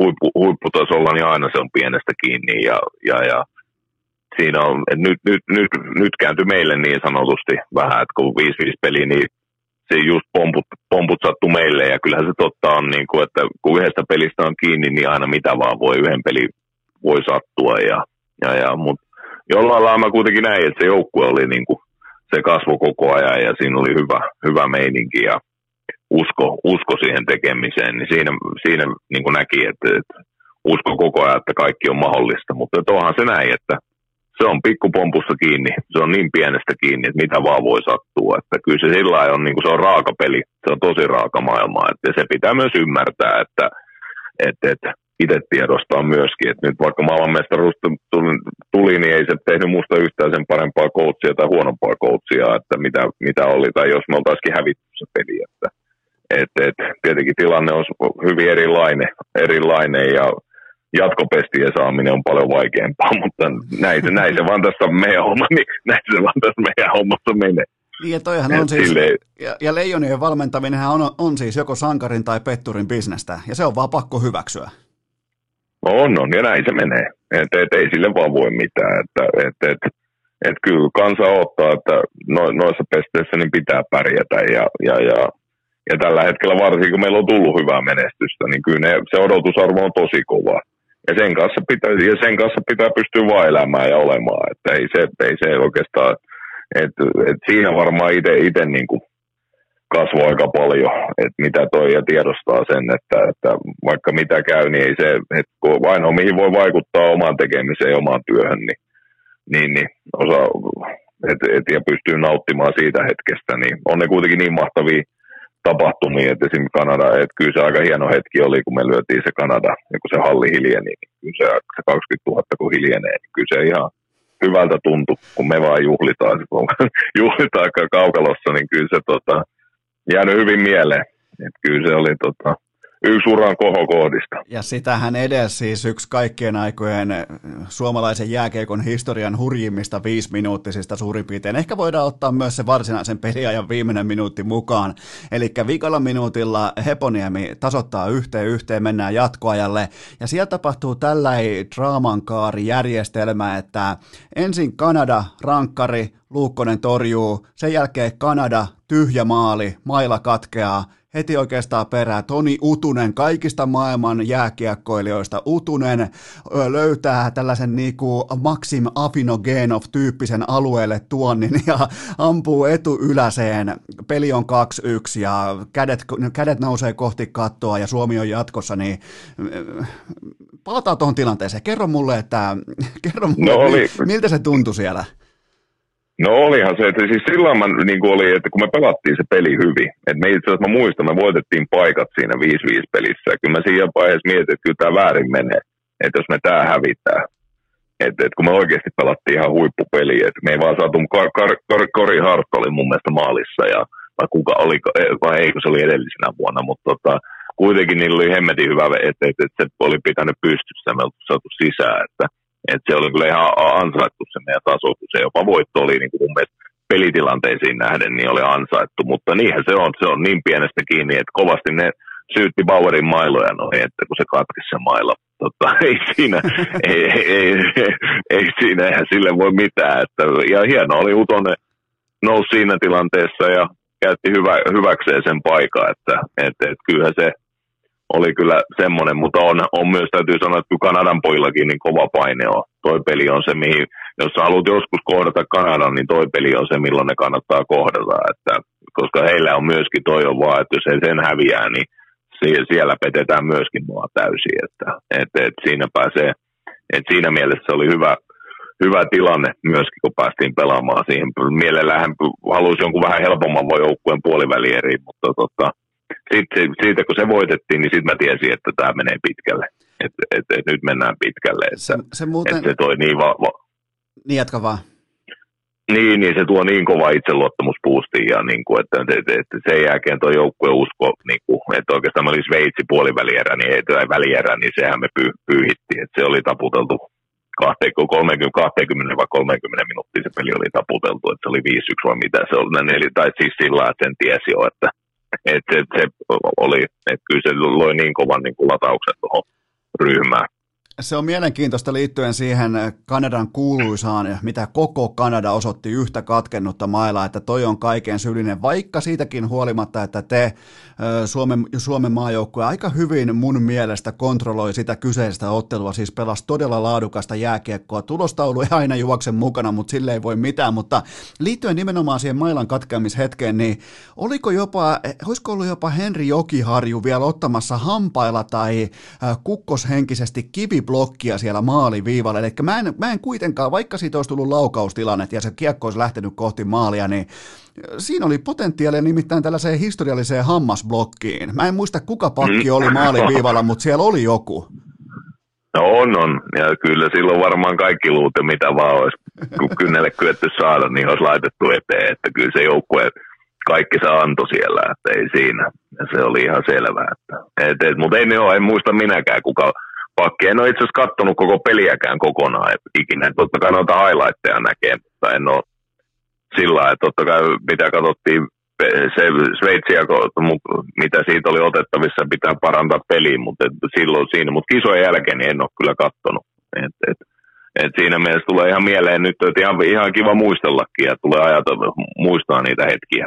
Eli, hetkiä mieleen. Eli Henri Jokiharju, kun kuiten, kuitenkin kuuntelet tämän kyseisen vierailun, niin laita mulle inboxiin viestiä, jos se olit sinä, joka yritti ottaa hammasblokkia siellä maaliviivalla. Selvitetään se näin, että kuka siellä oli, mutta, mutta joka tapauksessa historiallinen voitto nimenomaan Kanadasta, Kanadassa, paikassa, jossa kukaan muu ei koskaan U20 voita kuin isäntämaa Kanada. Mennään finaaliin, koska Sveitsissä oli, Sveitsiottelu oli teillä aikamoinen, ei, ei, ei jäädä siihen jumiin, mutta se oli ekat mm. kahdeksan minuuttia 4-0. Eli silloin Joo. kaikki ymmärsi, kaikki kotikatsojat, kaikki fanit ymmärsi, että tämä joukkue on ytimessä, tämä on fokuksessa, tämä on siellä sisällön erittäin syvässä päädyssä uimassa, niin finaali, se oli aika laadukasta ja tasaista jääkiekkoa, mutta mikä sun mielestä käänsi lopulta sitten teille tämän kyseisen finaalin? No, mulla on hyvä tarina tähän, mä en tiedä tähän, mutta tota, Vainion palimi nelosen, Jessehän teki, Ylönen teki maali siinä matsissa. Ja, tota, ja Vainionpaa nuolas Jessen mailaa ja aitiossa sanoi, että me tekee, nyt sä teet maaliin ja sillä ja tota, onnea ja, ja, ei siinä, sillä pikku nuolasu ja sen jälkeen Ylönen ja kiekko sisään ja tota, taisiko se sitten vielä, no tämä mä luulen, että tämä väritys, että se olisi kakonkin mailan nuolassu sitten jossain vaiheessa vielä, että tota, ei, ei, ei, mutta tota, mä luulen, että kyllä se sitten vaan se joukko oli niin yhtenäinen ja usko siihen, usko siihen asiaan, niin se varmaan sen sitten loppuviime, että kyllähän se tosi tasainen peli oli ja oli siinä Jenkeilläkin oli huippupaikka. Se, ja totta kai vaaditaan niin kuin Luukkonen maalissa, niin pelasi tosi, tosi ihan huikeat kisat ja, ja, ja kyllä siinä niin kuin moni asia kääntyi ja sitten taas Kaapoja, ne oli kuitenkin, jos mietitään Kaapoja, Lunkka oli kuitenkin 01 eli ne oli niin kuin ihan häkkipäinä kisoissa, niin tota, kyllä he myös niin kuin ylitti, niin kuin, ylitti, itsensä siitä, tai varsinkin Kaapo mun mielestä siinä, pelissä, niin ylitti itsensä ja sai itsestään parhaa irti, että, että siinä mielessä oli kyllä hieno, hieno peli, ja, mutta et kyllä siinä se on joukkueen usko, ja sitten täytyy Talvitie Talvitiellä pomahti se ristiside siinä peliaikana ja, ja, ja et sekin oli semmoinen juttu, että, että sitä yritettiin teipata ja siihen vedettiin niin paljon teippiä ja muuta, että se olisi pystynyt pelaamaan, mutta eihän se kestänyt se jalka. Ja, mutta sitten kuitenkin Arska otettiin vielä niin ja se tsemppas, otettiin, että vaadinkin se, että se tulee sinne tsemppaamaan ja kaitioon ja kyllä siinä oltiin aika ytimessä. Että kyllä se semmoisia niin tuommoiset tilanteet, niin kyllä ne aika niin kuin ainutlaatuisia hetkiä elämässä ja varmaan tuu muistelee vielä niin kuin 10-20 vuoden, 20 vuoden päästä vielä noita tilaisuuksia. Oli hieno joukkue, hieno joukkue, tosi yhtenäinen ryhmä, että kyllä ollut, saiko, voi, voi muuta sanoa kuin etuoikeutettu, että saanut saanut tehdä noita hommia. Eli Vainion pään kultainen suudelma oli vähän niin kuin kaiken katalysaattorina. Vähän nuolaisu, nuolaisu, ei nuolaisu, ei se suutele, vainari ei suutele, mutta, mutta tota, nuolaisu, niin sillä se, sillä se tuli jo. Se, tota, mulla on muutama lisäkysymys liittyen tähän Kaapo Kakkoon ja otetaan kevyemmällä ja se on tietenkin se, että tiedätkö muuten missä, ja se on mainittu jo tässä jaksossa se kyseinen henkilö, mutta tiedätkö kenellä on Kaapo Kakon äh, toi kulta, äh, kultamitalimaila, eli se mestaruusmaalimaila? En tiedä muuten, en, en tiedä yhtään. No se on tällä samalla pokeriammattilaisella Joni Ouhkimaisella. No niin, no niin, joo. Se on joo varmaan. Ja, taisi olla Joni oli mun mielestä, se oli kisoissakin paikan päällä. Totta, totta kai, sehän on aina siellä, kato eturivissä kannustamassa silloin kun kulkee. Niin nämä on, oli. nämä on kato tällaisia kuuman saunan kylpiöitä nämä pokerin pelaat, ne löytyy kyllä silloin aina paikalta. Joo, se on ihan selvä, joo. Se, tota, se löytyy sieltä se maila ja, ja tota, se, si, siitä ei ihan, mä oon yrittänyt, silloin kun se menee pelit huonosti aina, mä tiedän aika tasan tarkkaan milloin on mennyt huonosti, niin mä aina yritän nostaa sitä jollain 300-400, mutta se ei ole vieläkään tietenkään myynyt sitä mulle, mutta mulla on kuitenkin tarjous, mulla on jatkuva tarjous sisällä Kaapo Kakon kultamailasta. No niin, se on ihan hyvä, mutta mä luulen, että ei, ei, ei, ei pokeripelit ei niin huonosti tule menemään, että sitä mailaa myydään. Semmoinen fiilis mulla ainakin on. Okei, sitten Kaaposta ehkä vielä vähän vakavemmassa hengessä, koska tota, se oli mulla tässä vieraana ja se jopa niinku, se ihmetteli ja se, se arvosti todella korkealle sitä, että se sai tosi ison vastuun siinä finaalissa ratkaisuhetkillä. Pelas tilanteissa, jossa se ei ihan hirveästi ole urallaan pelannut, eli kun puolustetaan johtoasemaa, kun pelataan niitä tärkeitä isojen poikien karvapersen vaitoja, niin Kaapo löysi itsensä kentältä, niin mikä oli sulle se tavallaan niin kuin se, että aha, toi jätkä on nyt valmis hyppää tähän merkittävään rooliin? Niin, se oli varmaan myös sen pelin, että eihän, eihän niinku, et, et turnauksen aikana niin ei Kaapo aina pelannut niissä rooleissa, että se oli myös, että miten hän pelasi sen kyseisen aikana, niin totta kai silloin myös, silloin, että se pelaa, joka ansaitsee, että tietyllä vaikka onkin joukkue roolitettu, mutta roolitettu, ja, mutta silti hän pelasi niin hyvin, niin totta kai silloin pitää, kun on kuuma pelaaja, niin sitä pitää kentälle lyödä, ja näki, että hän on niin kuin ihan ytimessä, niin silloin, silloin Coltsinkin niin oikeastaan helppo laittaa, helppo laittaa miestä kentälle. Ja tämä on kyllä oikeastaan niin kuin aika hyvin koutsatun joukkueen merkki, kun yksi nuolee pelaajien lapoi siellä ja yksi, tota, y- yksi häkkipää pelaa kaikista tärkeimpiä vaihtoja ja tekee voittomaalin, tekee kultamitalin ja näin poispäin. Niin kyllähän toi niin kuin aika sitoutuneelta porukalta kuulostaa. No oli se kyllä, että et, et, kyllä se oli tosi yhtenäinen, yhtenäinen. Ja se, ei, en mä usko mihinkään muuhun oikeastaan, että, ei, että jos se ryhmä ei ole oikeasti ole yhtenäinen eikä tee, se on ihan sama mikä joukkue ollaan kyseessä, että jos ei oikeasti me ei viihdytä ja ei luoteta toisiimme eikä olla yhtenäisiä, niin ei, se, ei, ei, ei voida pärjätä, että se on aika semmoinen aika selkeä. Ja oli, oli kyllä ja hieno, hieno joukkue, ei voi muuta sanoa. Ja varmaan sitten täytyy nostaa Talvitie, kyllä oli niin kuin iso, iso, isossa roolissa, kyllä hoiti hyvin, tosi hyvin kapteenin tehtävät. Kla- klassinen tällä, tällä kapteeni, joka johtaa ryhdillä, esimerkillä, kovuudella, luonteella, mutta ei kuitenkaan ole sellainen niin kuin, miten voisi sanoa, tällainen niin kuin eturivin supertähtisiä joukkueja. Se oli hieno katsoa sitä johtamistyyliä ja sitä asennetta, sitä kaikkea. Ja varmaan sellainen pelaaja monille, mikä ei ollut ihan kauhean tunnettu edes. Ei varmasti, ei varmasti tiedä, koska eihän, oliko Arska pelannut niin kuin pelasi A-junnuissa edellisen vuoden, oli, nyt tullut, oli eka vuotta, silloin pelasi yliopistossa siinä vuonna. Et, et siinä, vai, siinä vaiheessa niin ei, ei, ei ollut, mutta mulla oli myös sama suhteen, tiedän, tiedän pojan historiaa aika paljon, että on kyllä niin kuin, on kova, kova kaveri ja, ja, ja löytyy niin kuin, karismaa ja löytyy johtajaominaisuuksia. Et se on ihan hienoa, että meillä tulee noita, että niitä tuommoisia pelaajia mennä ikinä liikaa, jolla löytyy luontoista johtajuutta, niin niistä pitää coachia yrittää pitää kaikki, kaikilla hinnalla kiinni ja yrittää vielä kehittää ja vahvistaa sitä jolla sitä kykyä on. Ja kyllähän Kyky se, on johtaa. Ja kyllähän se C näyttää hyvältä sellaisen pelaajan tuossa rintamuksessa, kun siellä olisi ihan kuin siellä olisi har, haarniska alla siellä, tiedätkö, paidan alla. Se on, se on just täydellisesti kaikki hartsarit ja todennäköisesti sillä on ihan hirveät olkapäälihaksetkin ja hauikset vielä siellä, kun se on jotenkin niin, kuin niin ryhdikkään näköinen paketti.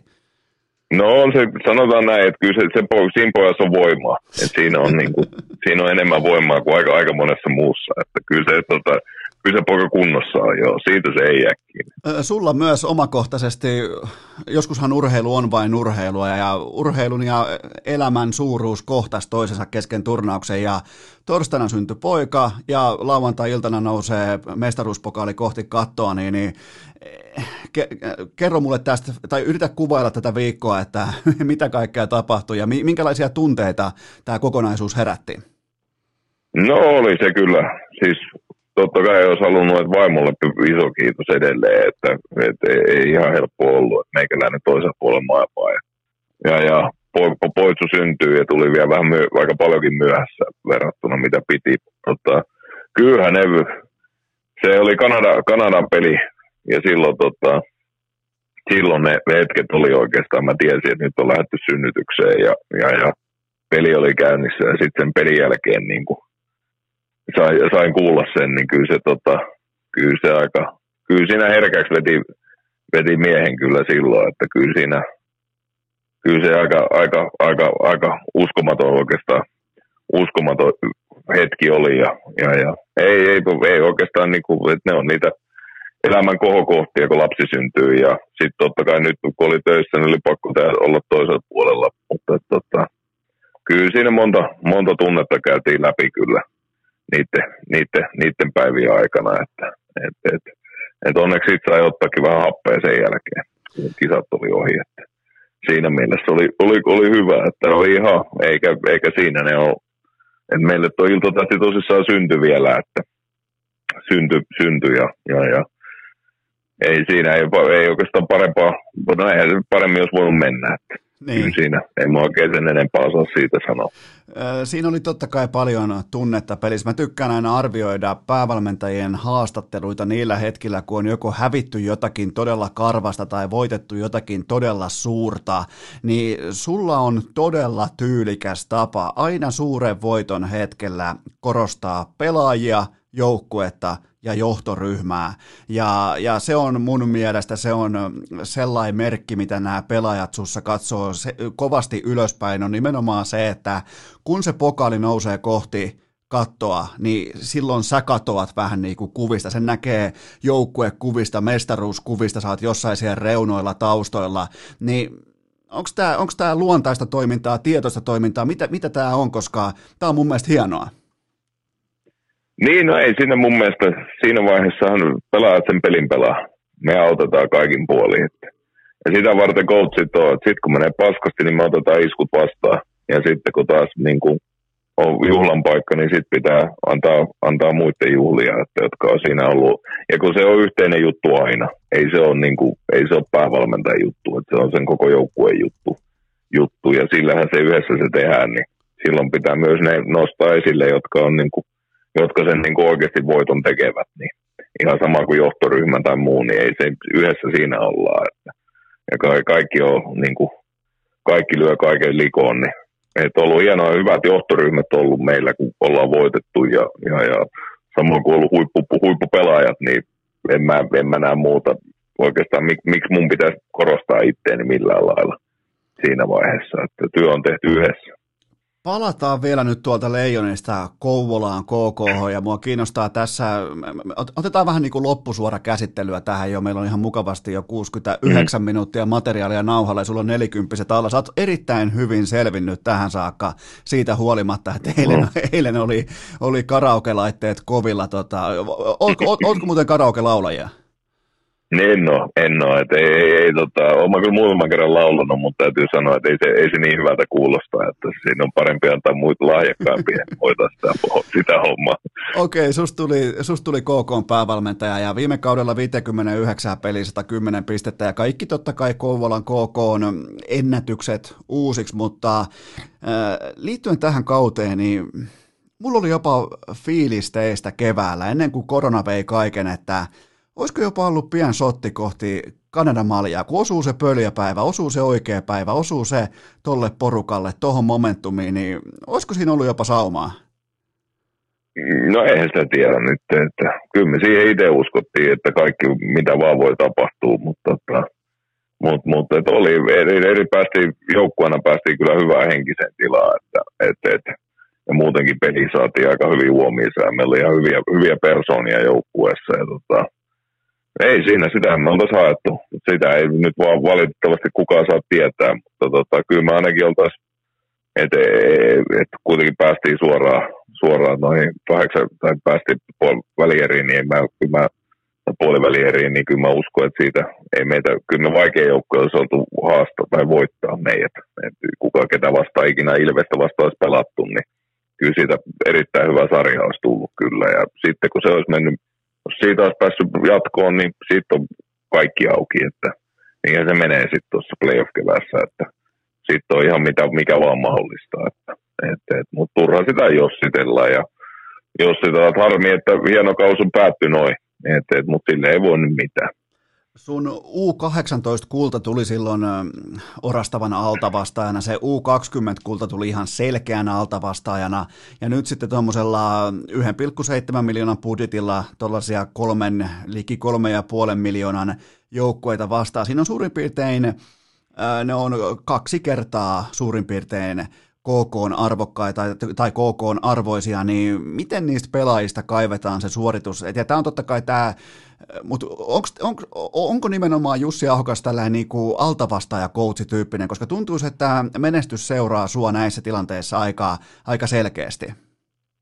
Niin, mä sitä tiedä, että Espoossa valmen silloin, silloin mutta sitä mä näen, että valmentaja, että silloin saa pari hopeita tuli A-junnusta silloin, että ne oli aika suolaisia, että niistäkin opettu ja, ja, ja sitten sama niin kuin, että oikeastaan mennyt b pari pronssia ja a pari hopeita ja nyt onneksi on voit, saanut, saanut voittaa pari mestaruutta ja, ja, ja en mä sitä näe sillä niin, että alta vastaan. Mä näin tuossa, että me saatiin koottua – tuohon rahaan, niin me oikeasti koottiin ja tehtiin Kultasen kanssa paljon töitä ja sattui hyviä hakuja ja onnistumisia ja sitten samalla kun tuo joukkue kasvu yhtenäisty ja kasvoi yhteen, niin siitä vaan mitä vaan voi tapahtua ja sitten kun joukkue on niin kuin pelaa, niin myös ne pelaajat näyttää aika hyviltä siinä vaiheessa, kun päästään tuommoiseen flow ja päästään pelaamaan, että kun meillä oli se 20 pelin putki taisi olla, että otettiin pisteitä, niin se oli ihan kova, kova vaihe kyllä kaudella, kun mentiin, mentiin. että se luo, itseluottamus ja se kasvoi kyllä noilla pelaajilla tosi paljon, paljon kauden aikana. Okei, tällä kaudella KK löytyy pistekeskiarvo tilastosta. Se on se tilasto, mitä mä katson. Mä en oikein tuohon sarjataulukkoon muuten kajoa, koska on niin paljon erilaisia ottelumääriä, mutta KK on siellä kuusi tällä hetkellä pistekeskiarvossa. Ja äh, tähän kysymyksenä se, että teidän YV tällä hetkellä on vain kymmenen pinnasta, niin oliko JP Haatajan lopetusuutinen todella näin kova paikka teille kaikille, koska te olitte viime kaudella koko liikan paras YV-joukkue, ja nyt kun Haataja... Joo, kato, joo se, Hadehan oli ihan huippu YVssä, että ei siitä, siitä ei pääse kyllä, että oikein erikoisosaaja, että se on ihan selvä. Mutta mä muistan myös, että ei, ei, ei varmaan kymmenen peliä, mutta jos mä olisin otettu kahdeksan peliä viime kauden alusta, ja meidän YV-prosentti, niin ei se paljon parempi olisi ollut. Okei, okay, joo, että se, se, joo, se ei, ei siis, joo. No niin, mutta ei siitä pois, että Hade oli niin kuin aivan huippu YV-pelaaja ja totta kai toi, niin kuin, toi lisää. Ja, ja, ja, mutta tällä hetkellä joo, on se kehitettävä, että kyllä se, se on ihan selvää, että toi ei riitä. Et, et varmaan olisi, oltaisiin vielä itse asiassa, jos se toimisi, niin oltaisiin aika, piste, sitä sun, se pistekeskiarvokin olisi vähän parempi. No te olisitte parempi, varmaan, te olisitte varmaan siellä, siellä kaksi tai yksi, jompikumpi. No sanotaan näin, että tuota, kyllä mä tuossa pari peliä niin sanotusti itse voin sanoa suoraan, että munittiin annettiin kolme pistettä pois, kun ne olisi ollut saatavilla. Että kahdesta pelistä ihan täysin. Että tota, mutta se, sitähän tämä on ja aina ei voi kaikki mennä niin hyvin ja sen takia tässä on kehitetään ja tehdään hommia yhdessä koko ajan, jotta se paranee. Ja kyllä mä uskon, että tuosta kymmenestä pinnasta ainakin nousee vielä ja paljon, että et, et se on vaan, ei ole vielä ihan palaset loksahtanut kohille ja nyt tarvitsisi vähän semmoisen YVkin, tarvitsisi oikeasti vähän, että se voi olla, kun tulisi joku onnistuminen, niin sekin voisi avata jo aika paljon aivan, että koska kyllä meillä siinä on ollut paikkoja. Että jotkut pari peliä on ollut kyllä huonoa, tosi huonoa ylivoimaa, mutta sitten on ollut myös pelejä, kun ei ole tullut maaliin, niin oikeasti siinä on ollut ihan huippu, huippulaadukkaita maalipaikkoja ja ei vaan ole mennyt. Niin. Mutta sanotaan näin pitkä kausi, että kyllä tuossa niinku, kyllä, kyllä sitä kerätään vielä hinkkaimaan ja kehittää.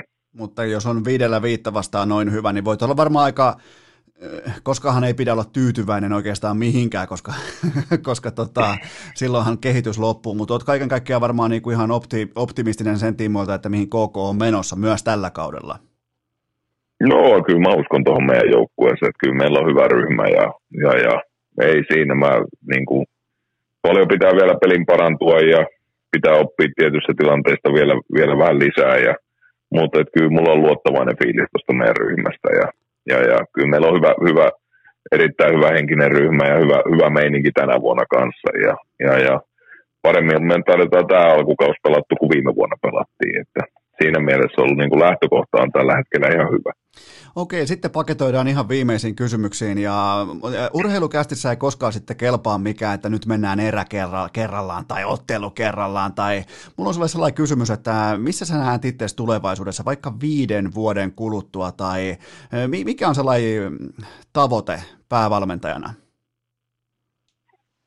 No viisi vuotta, niin pitää olla unelma kautta tavoite niin NHL tai tota, NHL tai joku, joku Eurooppa, Eurooppa ihan, ihan super, superjoukkue, että semmoinen. Mutta NHL on mulla unelma ja tavoite ja kyllä sen eteen niin kuin on, on, on niin kuin yrittänyt tehdä, tehdä töitä ja tosiaan me nyt vaan valmennan, valmennuskielikin meillä on Kouvolassa englanti tällä hetkellä, ah, joo, toista kautta okay. putkeen.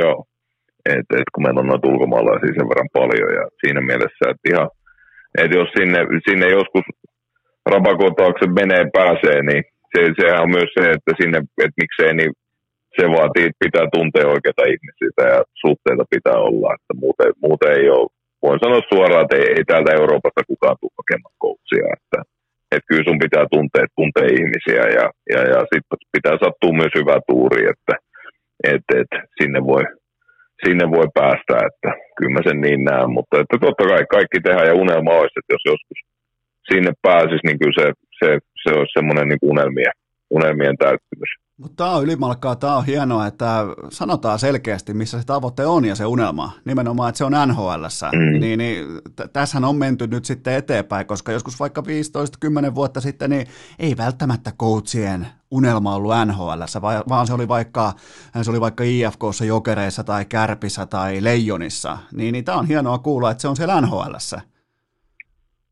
No se on totta kai, ja, ja, ja sai viiten pääsi vähän Black Hawksin organisaatioon ja sai olla siinä mukana, mukana tietyssä pienessä roolissa tietenkin, mutta pääsi näkemään sitä toimintaa ja oppi, ja oppinut tuntea eri, eri NHL-valmentajia kanssa tuossa vuosien aikana ja saa niin tota, kyllä se semmoinen, mä näen miksi.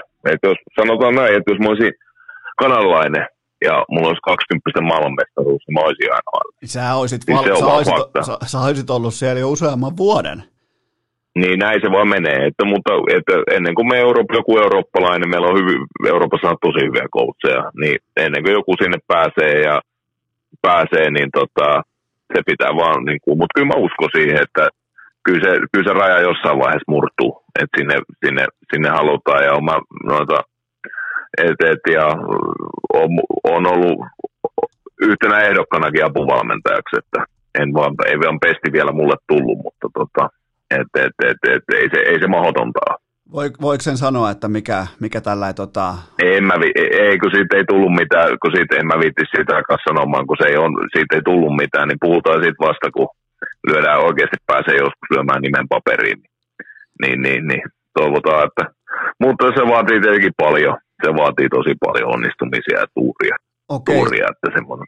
Okei, tämä on kyllä tosi mielenkiintoista, nimenomaan tämä, että sieltä on tietynlaista ollut, mutta mulla on kuitenkin sulle absoluuttisesti viimeinen kysymys, ja, ja tota, tämä, on, tämä on taas hyvin urheilukästimäinen, mutta nyt jos sieltä joskus sitten se, tuu taas messissä, jos sieltä joskus se mm. NHL-paikka aukeaa, sen jälkeen sieltäkin sarjasta sulle tulee, niin kuin nyt on tullut SM-liikasta vuoden valmentaja, Euroopan jääkiekosta vuoden valmentaja, sitten tulee myös NHLstä Jack Adams, avardi, niin voidaanko tämäkin nostaa sinne Miro Heiskasen paidan viereen sinne Heinolan betonin kattoon? No sinne, sieltähän se lähti aikanaan joo, ehdottomasti joo. Eli, eli tota, se, se on siis, se, se, sitä voidaan pitää sovittuna, jos näin käy. Joo, tehdään näin. Hyvä. Mutta hei, mulle, mulle ei ole tämän, tota, mä haluan toivottaa sinne sekä terveyttä, nyt varsinkin kun 40 että raja menee yli, niin, niin terveyttä ja voimia ja, ja tota, kohti totta kai KK on sitten toista huippukautta putkea ja näin poispäin. Tämä oli ilo jutella näistä hetkistä, mitkä on varmaan suomalaisille urheilufaneille sellaisia, mitkä on piirtynyt verkkokalvoille. Ne on, ne on niin jotenkin mahtavaa käydä myös sillä niin kuin tarinan sillä puolen, kun siellä tota, coachi kertoo nämä tarinat tarinat, niin, niin, niin tota, kiitoksia coach Ahokas, mahtava, mahtava vierailu urheilukästissä. Ei mitään, kiitos, kiitos itsellesi.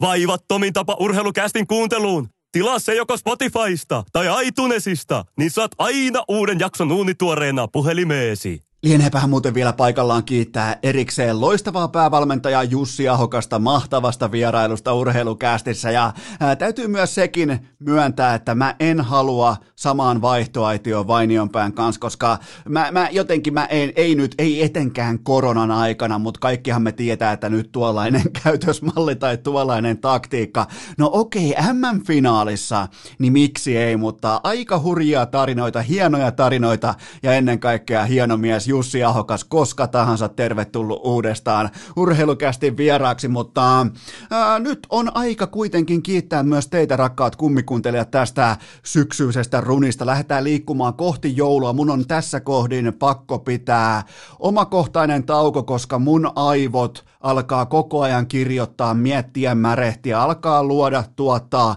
jo seuraavaa jaksoa, sitä seuraavaa jaksoa, miten toi jakso meni, niin mun on pakko vähän jopa viheltää peliä poikki ja todeta, että kun mä en kerennyt tuossa viime lyhyttauolla, mä en kerkenyt tekemään mitään muuta kuin hoitamaan yrityksen asioita, niin mun on nyt pakko ottaa ihan ohuesti happea tähän kohtaan, koska tuntuisi vähän, että niin kuin ajatus laukkaa jossain seuraavassa jaksossa. Mulla on tää, mä oon huono runeissa, mä oon huono, tappi, äh, huono tappioputkissa, mä oon huono myös voittoputkissa, mikä ei sinällään tee musta koskaan todennäköisesti laadukasta vedonlyöjää kaikissa lajeissa.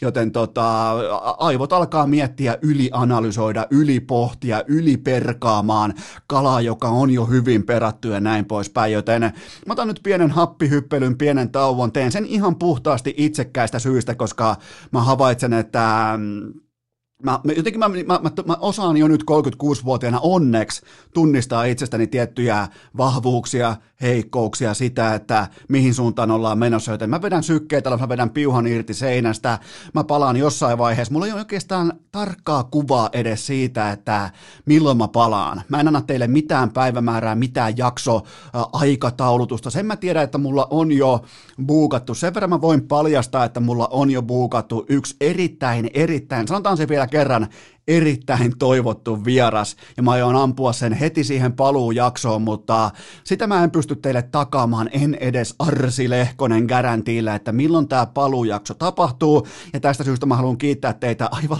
loistavasta, uskomattomasta ää, mukanaolosta. Pitkin tätä syksyä ollut loistavia vieraita, mahtavia jaksoja, Jalonen trilogia, kaikkea tätä ollaan aika hyvässä liekissä päästy etenemään, joten tota, mä, mä vaan, vaikka nyt kulkee, vaikka nyt mä silti huomaan, että mun aivot koko ajan täyttyy enemmän ja enemmän podcastista, podcastista, podcastista, mitä, miten voisi tehdä ton, miten voisi tuolla, hei, mites tuolla, onks tuo, mites tonne, ja kun tämän kaiken rakentaa yksin, eikä tuosta tuottajakopesta nyt vaikka mä tykkään siirtää sille kunnia aika paljon, niin ei siitä nyt tossa, kun se haistelee eksmuniaan, niin ei siitä nyt kuitenkaan ihan älyttömästi ole koko ajan apua, joten ihan siis avoimesti myönnän, että mä, mä, mä, mä, mä otan vaihdon, mä, mä menen vetämään happea, etten mä, ettei mun aivot lähde ylirunaamaan tätä tilannetta, tiedätkö, kun kulkee, kaikki on hyvin menee ja silloin alkaa helposti just lähteä laukalle joka suuntaan, niin mä otan vähän sykkeitä alas, vedän piuhan irti seinästä, joten tota, se on tämän tauon syy. Nyt ei ole mitään muita kuin itsekkäitä syitä, ja sä voit olla totta kai samaa mieltä, sä voit olla joko eri mieltä, mitä mieltä tahansa, mutta tämä teen nyt ihan puhtaasti itseni tähden ja sen tähden, että on aikaa mennä vaikka ää, Tytskän ja Kopen kanssa paremmin retkelle, koska mun aivot ei ole äh, mukautunut jo seuraavaan jaksoon ja johonkin siis aivan täysin, mutta tälleen mä toimin. Täl, mä oon aina ollut tämmöinen, että tota, äh, kun joku asia kulkee tai joku asia menee aivan päin helvettiä, niin mun on tosi vaikea päästää siitä irti. Sen takia mä ihailen ihan yli kaiken sellaisia vaikka pokeriammattilaisia. Mä annan, annan vaikka hyvän esimerkin joskus, olisiko Tampereella 2007, mennään 13 vuoden taakse, suurin piirtein 12 vuoden taakse, niin, niin, niin tota, oli tosi vaikea päästä niin kuin vaikka pottilimitti omahan jaoista irti silloin, kun peli loppui. Silloin, kun oli vaikka tullut swingiä, vaikka tota, miten se nyt voisi vaikka tota, swingi vaikka 50 big blindia ylöspäin tai alaspäin, niin oli tosi vaikea lopettaa niiden jakojen jakaminen pääkopassa, mitä nämä tekee, nämä jouhkimainen, pärssinen, kyllönen kumppanit tekee ihan uskomattoman hyvin. Sitä mä oon aina ihaillut näissä jätkissä, että ne pystyy päästään ja se tekee niistä parhaita. Sen takia, me, sen takia mä tavalliin pullia, niin mä en pärjännyt. Se, se on hyvin yksinkertainen asia. Joten tota, toivottavasti mä pärjään edes tässä podcastimaailmassa. Toivottavasti, toivottavasti tämä on jotain sellaista, missä mä pystyn niinku long runissa pystyn pärjäämään. Joten tota, mä siirryn nyt tauolle, mä pakkaan mun repun, lopu, äh, pakkaan mun repun nyt oikein kunnolla, lähden heti nyt sitten huomenna aamuna, tiistai-aamuna. Ja nyt on muuten myös mielenkiintoinen, mä ajattelin myös vähän ohuesti varmaan muutaman Snapchat-jutun laittaa sieltä pitkästä pitkästä aikaa, koska Snappihan on mulle sellainen vähän niin kuin matkapäiväkirja tai semmoinen, niin, niin Äh, nythän mun kalaseuraksi lähtee sitten ollut, mu, ollut muun muassa myös urheilukästeessäkin sivulauseessa joskus mainittuna, että ää, lapsuuden jalkapallokaveri Matias, niin, niin sinne, sinne lähdetään nyt kalareissulle pitkästä pitkästä aikaa, vähän niin kuin pelimatkalle. Meillä on tällainen niin kuin vanhoja vitsejä, aina Heinolassakin kokoonnuttiin HP47 ää, turnausmatkoille vanhoilla kopeilla, ja nyt on vähän tällä, tällaista samanlaista ää, tota, retoriikkaa ilmassa, kun lähdetään lapsuuden ystävän kanssa vallottamaan kohti Kotkan saarista toimistoa ja siellä on totta kai sitten ihan, ihan tota ammattiopas vastassa, koska ei sinne kanta lähteä heittelemään. Se on ihan, ihan siis lottoa, mistä lähteä sitten kokeilemaan meritaimenta ilman minkäännäköistä niinku osaamista tai asiantuntijaa. Joten tota, siellä on opas vastassa ja ootan siis todella, todella mielenkiinnolla, että mitä tämä viikko tulee pitää sisällään, mutta sitten kun paluu tapahtuu, niin voitte olla varmoja myös siitä, että Eno Eskolla on suunnitelma. Eno Eskolla on aina suunnitelma juurikin teitä varten, joten tehdään nyt sellainen juttu, että joskus tulevaisuudessa jatkuu.